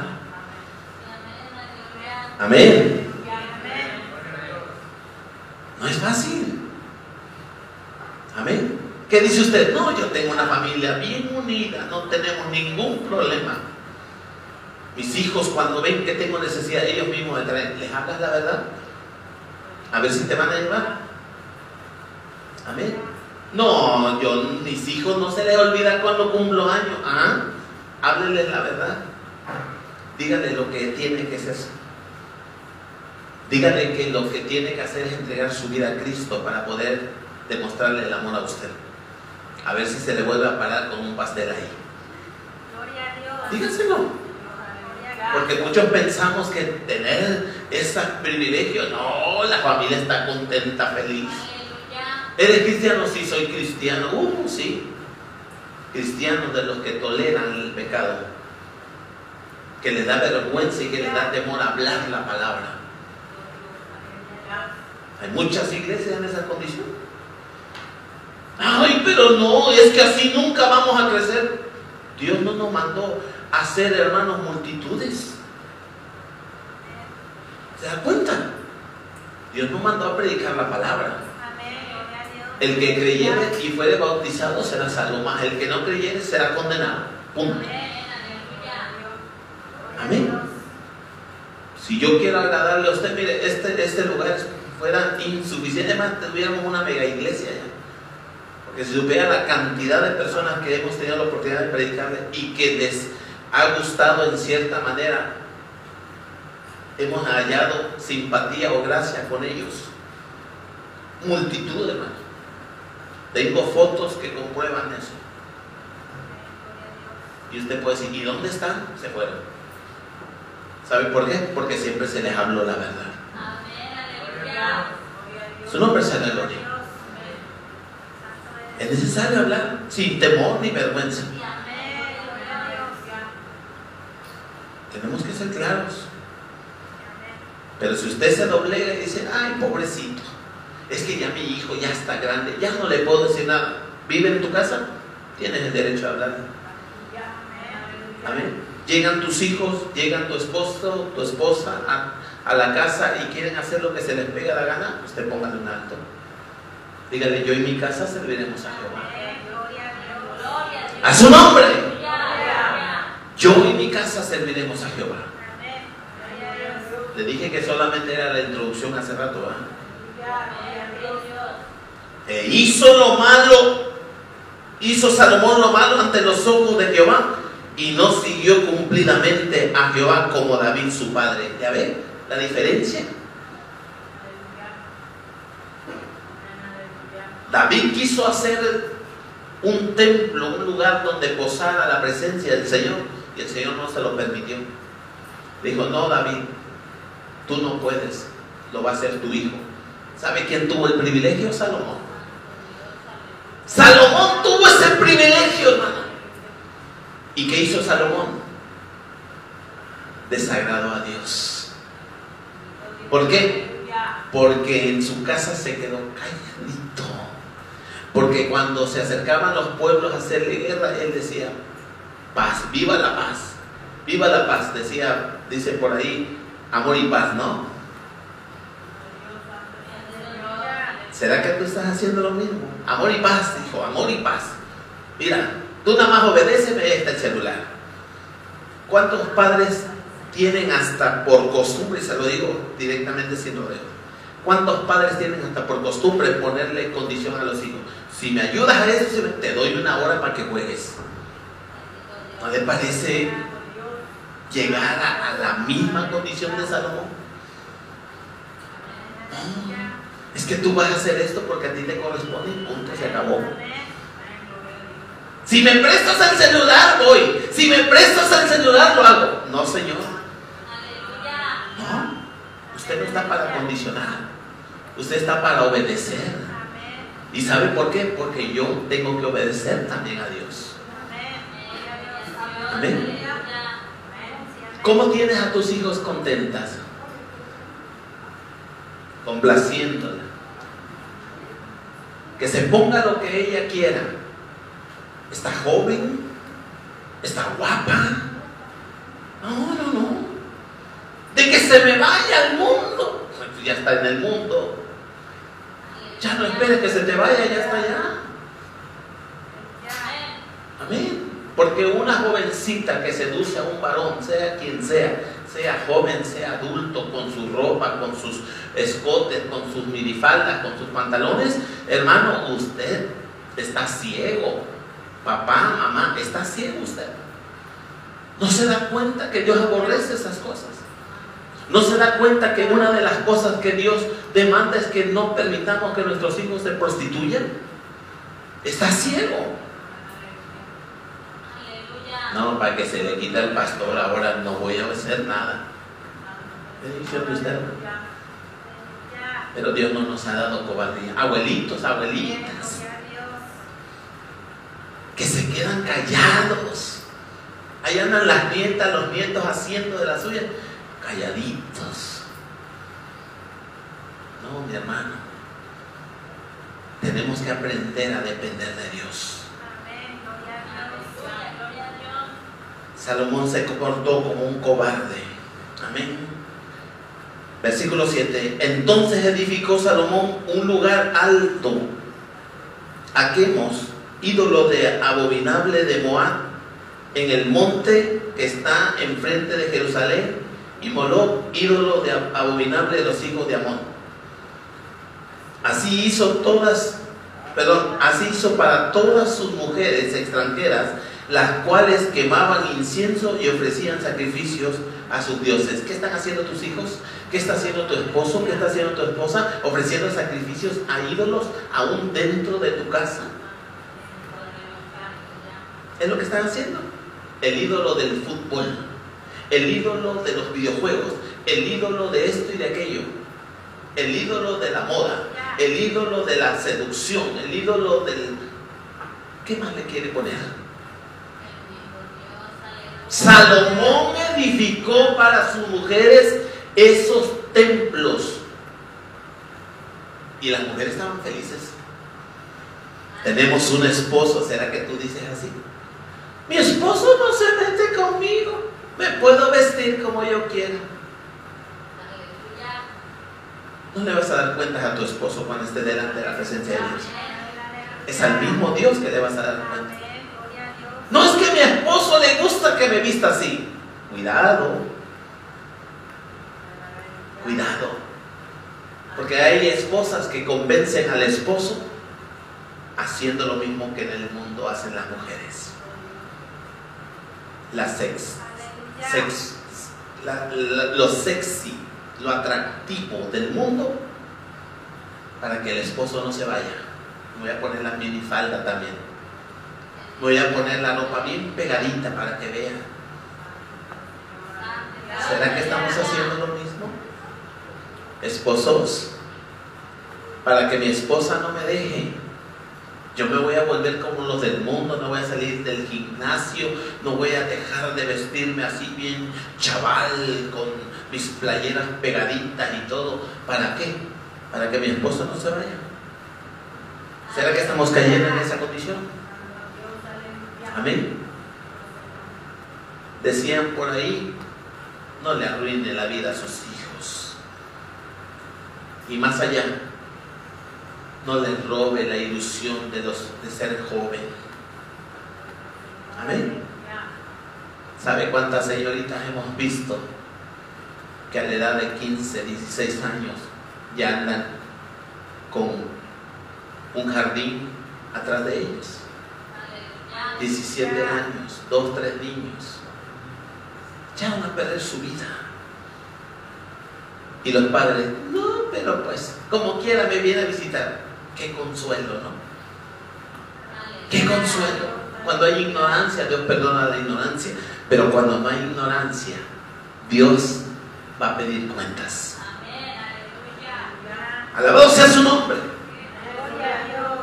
No podemos tolerar eso. Tú no tienes problemas con tus hijas. ¿Será que le estás dando por su lado? No tienes problemas con tus hijos. ¿Será que le estás dando por tu lado? Ya les hiciste su templo. ¿Mm? Allá adentro está la televisión de la recámara en muchos hogares. El videojuego. Los hijos nada más se desaparecen y ya están. ¿Haciendo qué? Ya está el templo hecho. Por eso no tenemos problemas. Entonces no tenemos dificultades. Salomón no tenía dificultades.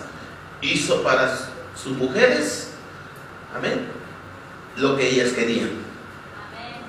Así hizo para todas sus mujeres, versículo 8, extranjeras, las cuales quemaban incienso y ofrecían sacrificios a sus dioses.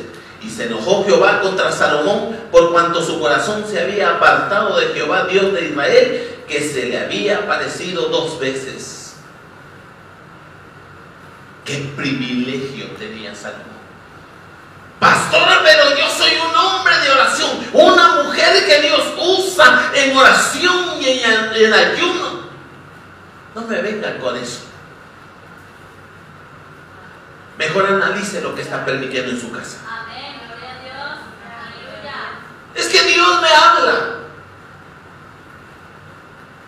Una ocasión nos tocó hace poco, nos tocó, llegó una mujer,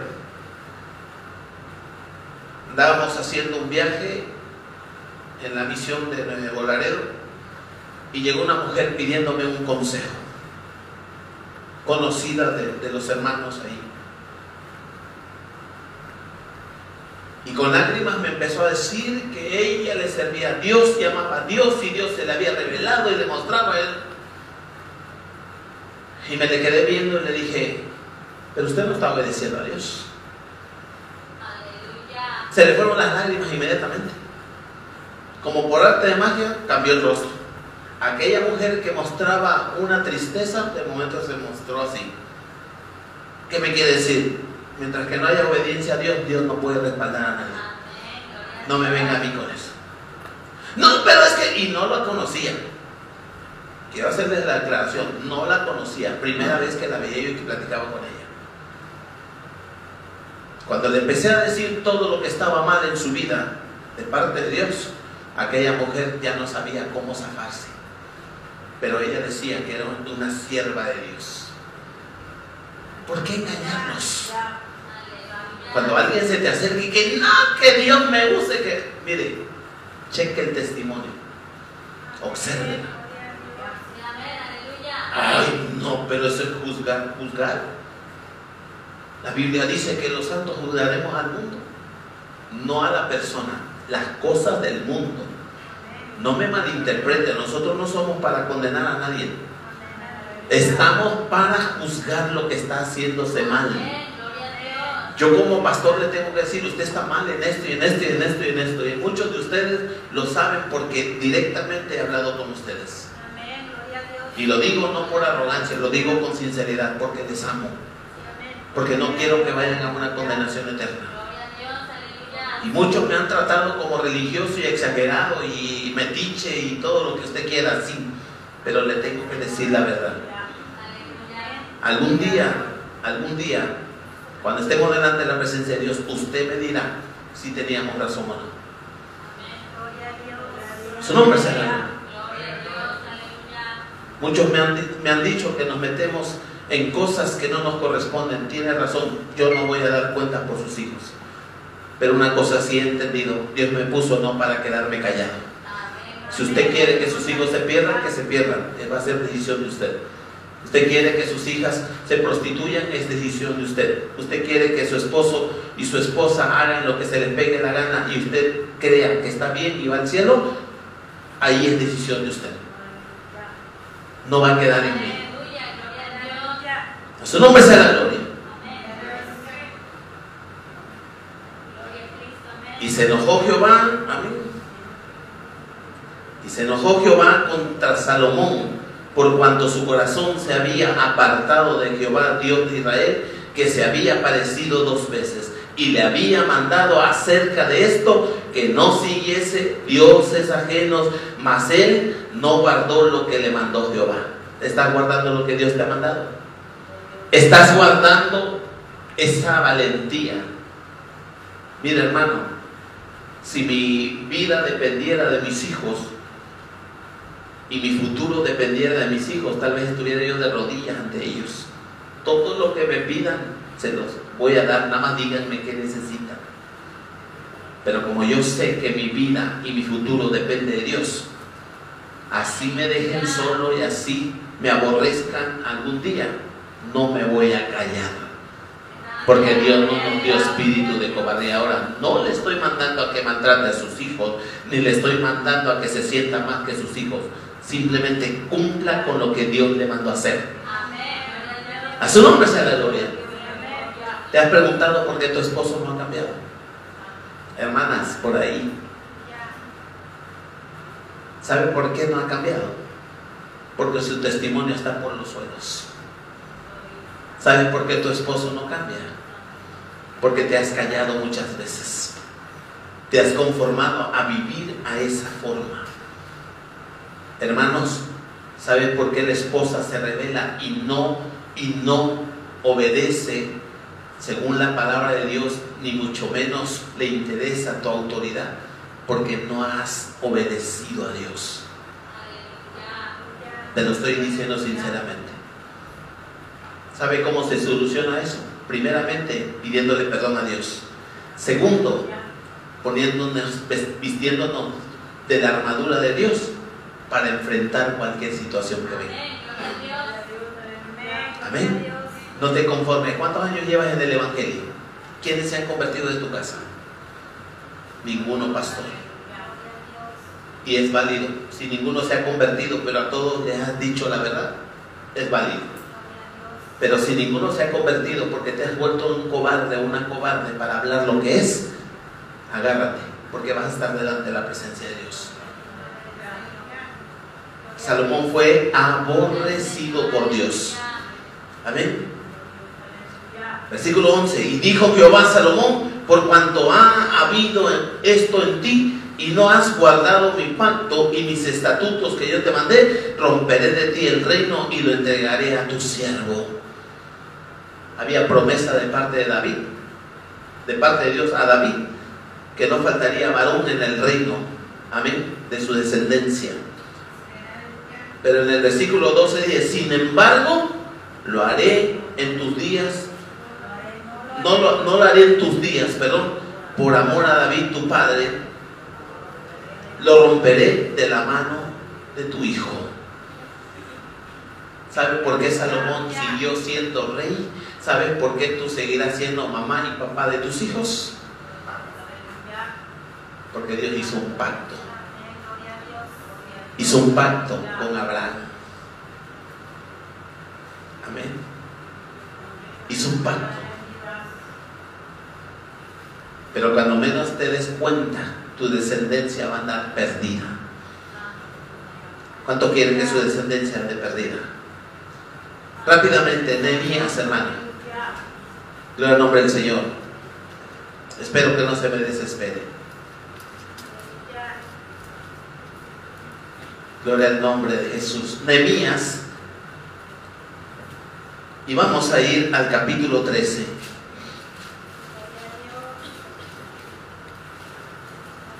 Gloria al nombre de Jesús. Y aquí encontramos un hombre con un valor, hermanos. ¿Cuántos han leído la historia de Nehemías? Amén. Hay muchos que no han leído. Mire esta porción que vamos a leer. ¿Hasta dónde llegó este, el valor de este hombre? Versículo 23 en adelante. Nada más hasta el 27. Dice, vi asimismo en aquellos días a judíos que habían tomado mujeres de Adó, amonitas y moabitas. Y a la mitad de sus hijos, y la mitad de sus hijos hablaban la lengua de Asdod, porque no sabían hablar judaico, sino que hablaban conforme a la lengua de cada pueblo. Oiga, ¿qué lenguaje habla tu familia? A ver, a ver, padres, sean sinceros, analícese. ¿Qué lenguaje habla tus hijos? ¿Qué onda? ¿Qué güey? Chale. No, hijo. ¿Qué lenguaje habla tu familia? ¿Qué lenguaje habla tu esposo? ¿Qué lenguaje habla tu esposa? ¿De qué hablan? Amén. ¿Por qué, ¿Por qué hablaban estos así? Porque traían de dónde aprender. Amén. Porque los maestros estaban dentro de casa. Alabados el nombre del Señor. ¿Qué lenguaje hablan tus hijos? Amén. ¿Qué lenguaje hablan tus hijas? Vanidad, soberbia. Amén. ¿Sabe que hay señoritas, hijas de cristianas, de cristianos, que tienen una boquita, hermanos, que nada más la cara aparentan, pero salen palabras tan horribles, obscenas. No las repito porque no es válido, ni tengo por qué hacerlo. Pero qué tristeza, hermano. ¿Por qué? Porque pasan más tiempo con la gente mundana. Esa es la razón. No, pastor, si ellos nada más están con la familia, ¿y cómo está tu familia? Son gente temerosa de Dios. ¿Es gente que ama a Dios o solamente es gente que dice creer en Dios, pero hacen todo lo contrario? Amén. Que no se acaben los amenes. Qué hermoso es Dios. No quiere que terminemos este año así nada más porque sí. A su nombre sea la gloria. Alabado sea su nombre. Versículo 25. Y reñí con ellos y los maldije y herí a algunos de ellos y les arranqué los cabellos. Mire cómo, cómo se comportó Nehemías. Hasta los cabellos les arrancó. Amén. ¿Cuántos quieren ser Nehemías? Amén. Y les hice jurar diciendo, no daréis, hermanos, imagínense al pastor agarrando a las hermanas de él. Júreme que no le va a dar sus hijas a los. Júreme que sus hijos no se van a casar con las hijas del mundo. Si no, no la suelto, no lo suelto. Oiga, qué mal orden de mías, ¿eh? Pero eso habla de un verdadero amor hacia Dios. A Nehemías lo intentaron detener como no se imagina para que no hiciera el trabajo que él había dispuesto en su corazón. Amén.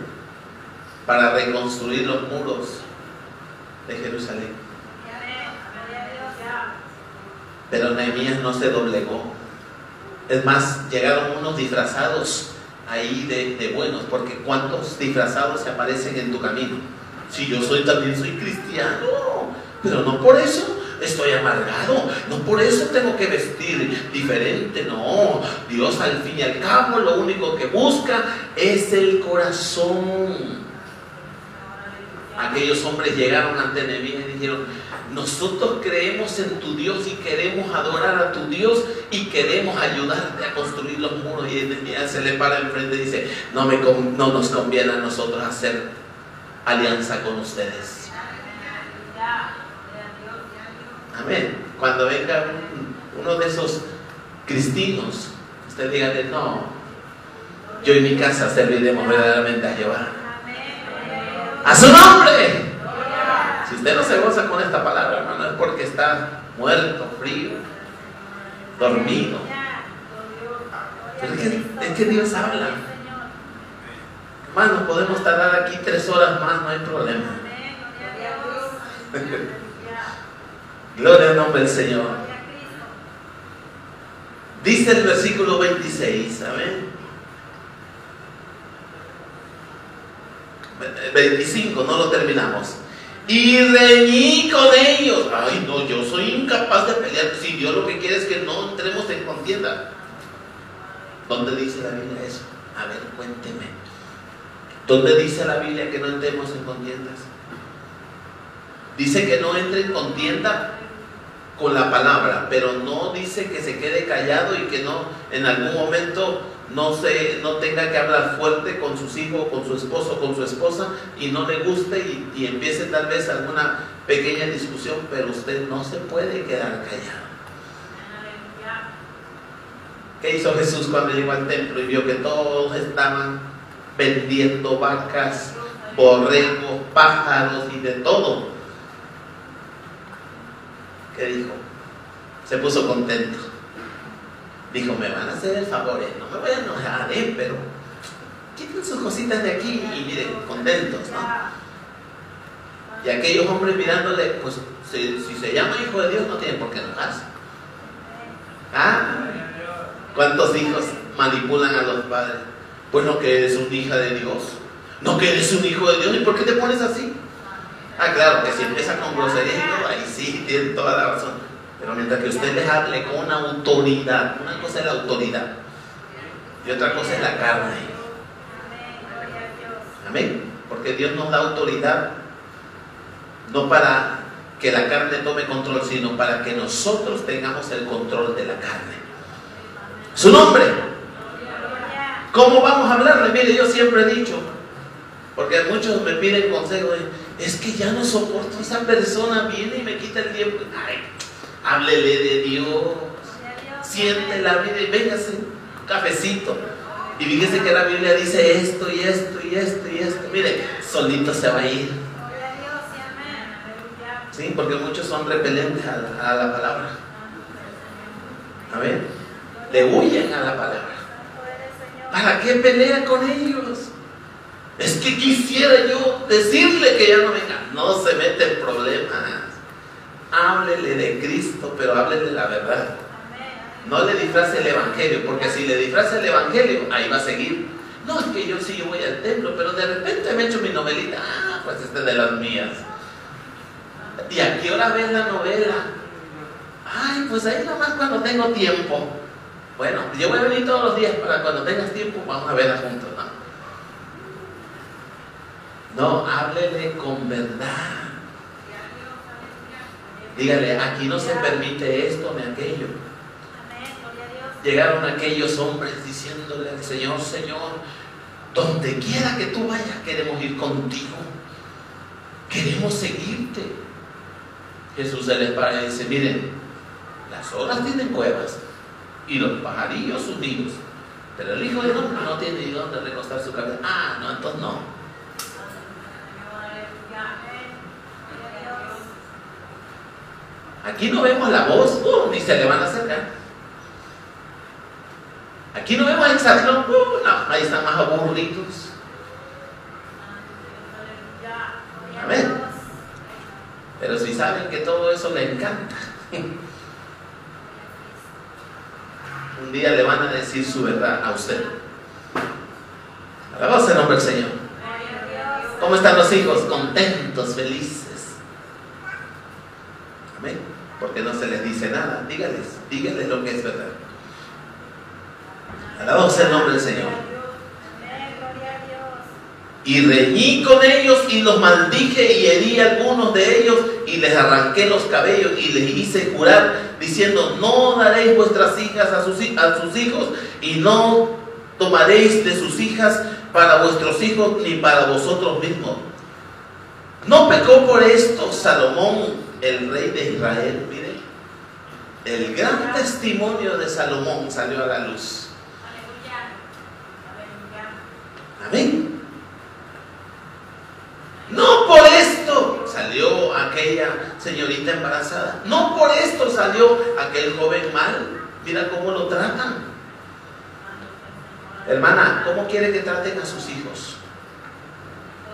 Si usted quiere que traten a sus hijos bien, trate a su esposo bien. Amén. Porque lo que siembra vas a cosechar.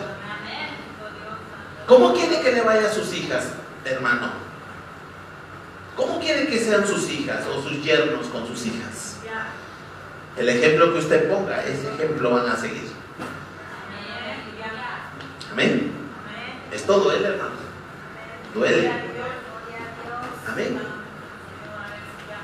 Madre, le estás enseñando a tus hijas a tolerar el pecado de los padres para que ellas al rato también opten por lo mismo.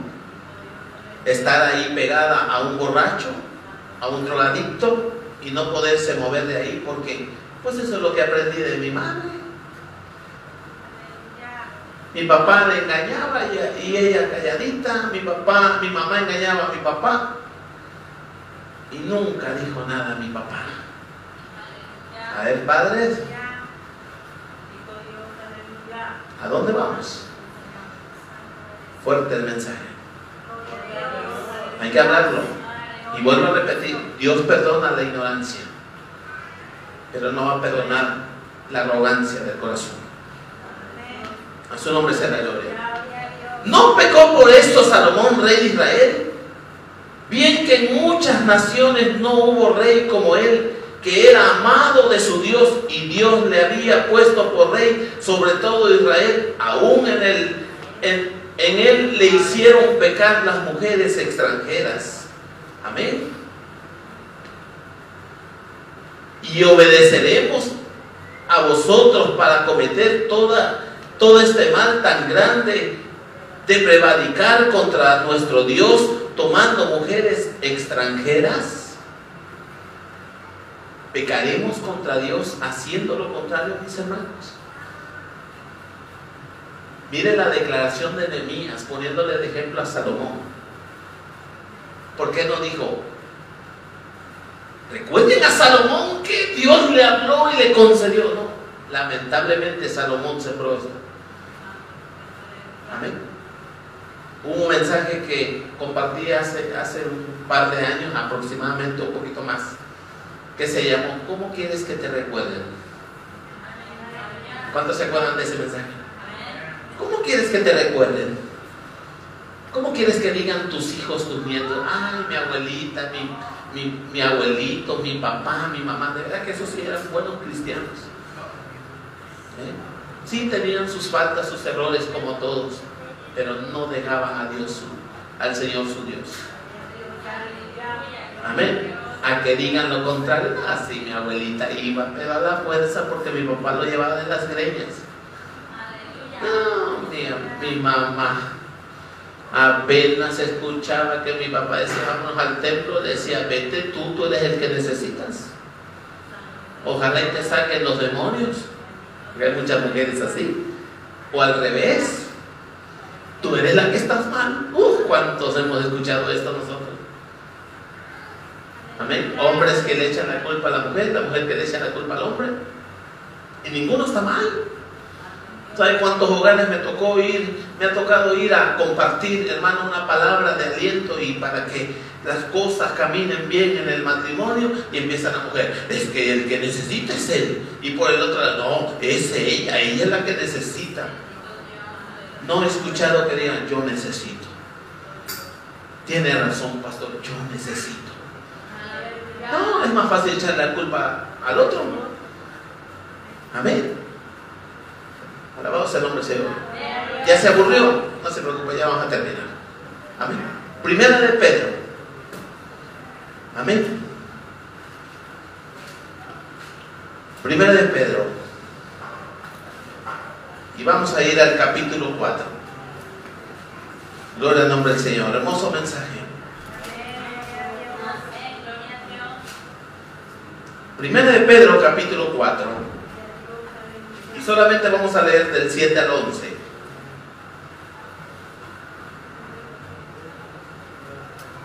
Y dice de esta manera, mas el fin de todas las cosas se acerca. Sé pues sobrio y velad en oración. Oigan, dígale, le está diciendo a sus hijos, esto a sus hijos. Mas el fin de todas estas cosas se acerca. Amén. Sé sobrios. Amén versículo 8. Y ante todo tener entre vosotros ferviente amor. Oiga, ferviente amor, no cualquier amor. Ante todo demuestres el amor con, los pasteles y los refrescos y, la comida. No, no, no. Tener ferviente amor. Amén. Gloria al nombre del Señor. Sigue diciendo, amén. Porque el amor ¿Qué le dije que, no se le olvidara? Cubrirá multitudes de pecados. ¿Y qué es lo que hace el amor? Hablar con la verdad. ¿Y a cuánto le gusta escuchar la verdad? ¿Cree que haya gente que le gusta escuchar la verdad? Amén. El amor cubrirá multitudes de pecados. El que usted le hable con amor, con autoridad y con la verdad a sus hijos, a su esposa, a su esposo, a quien sea. Eso le va a llevar a cubrir multitudes de pecados. ¿Cuántos quieren que sus pecados sean cubiertos? Pero si usted es de los cobardes que se quedan callados, ¿qué cree que va a pasar? Aparte de que se va a perder el que está a tu lado, también tú te vas a perder. Amén. En la primera lectura bíblica decía que el que haga volver a uno del error de su mal camino, amén, habrá salvado un alma y cubrirá multitudes de pecados. Y aquí dice, amén,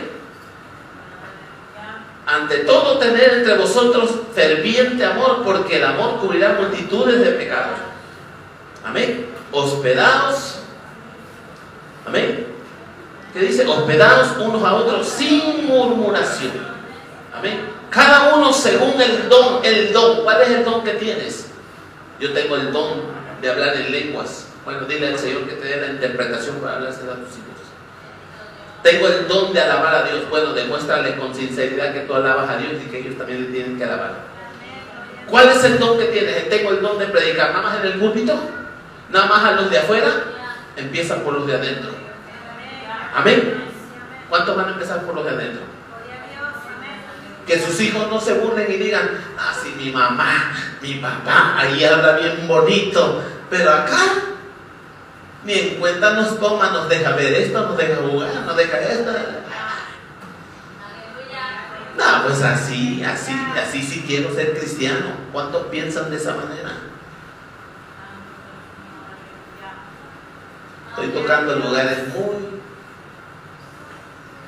muy, eh, ¿cómo se llama? Estoy tocando sentimientos. Estoy tocando emociones. Porque esta palabra no es para acomodar a nadie, es para incomodarlos. Si usted me dice al terminar, pastor, hermoso mensaje, a mí no, yo no sentí gran cosa, pero me gustó. Entonces perdí mi tiempo. Pero si usted incluso en algún momento me decía, aunque me duela, pastor, es la verdad, ah, gloria a Dios. Porque se habrá cumplido el propósito. A su nombre. Gloria al nombre de Jesús. Cada uno, según el don que ha recibido, ministrenlo a los otros como buenos administradores de la multiforme gracia de Dios. Si alguno habla, hable conforme a las palabras de Dios. Si alguno ministra, ministre conforme al poder de Dios que Dios da, para que en todo sea Dios glorificado por Jesucristo, a quien pertenece la gloria, el imperio por los siglos de los siglos. Amén. Y por último, Apocalipsis, versículo 21, capítulo 21, versículo 8. Y póngase de pie, por favor. Alabado sea el nombre del Señor. Nada más es para rematar. Hay cobardía en tu corazón, yo te invito, ámate de valor. Dios no, no nos dio espíritu de cobardía sino de poder, de amor y de dominio propio. Hermano, póngame atención. Usted que se pone a discutir con su esposa porque le dice las cosas que está mal, usted es un cobarde. Se lo digo sinceramente. Hermana, usted que alega con su esposo por lo que le está diciendo que usted está mal y termina peleando, usted es una cobarde. ¿Por qué? Porque no, no tiene el valor de aceptar en que está mal. Amén. No lo ofendo, hermano. No estoy tratando de ofender. Solamente le estoy diciendo que si usted está en esa posición, prepárese. Porque Dios no va a pasar por alto esas cosas. A su nombre sea la gloria. Dice el versículo 8 del, del capítulo 20, 21, perdón.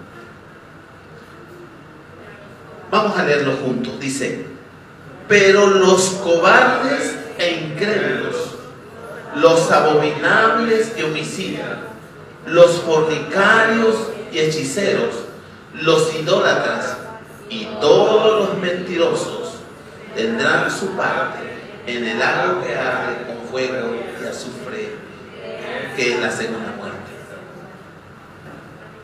Mire, el cobarde termina siendo un mentiroso. El cobarde termina siendo un mentiroso. Porque no es capaz de enfrentar la realidad. ¿Por qué no te acercas a tu familia antes de orar? ¿Por qué no te acercas a tus hijos, a tus padres? ¿Por qué no le dices perdóname?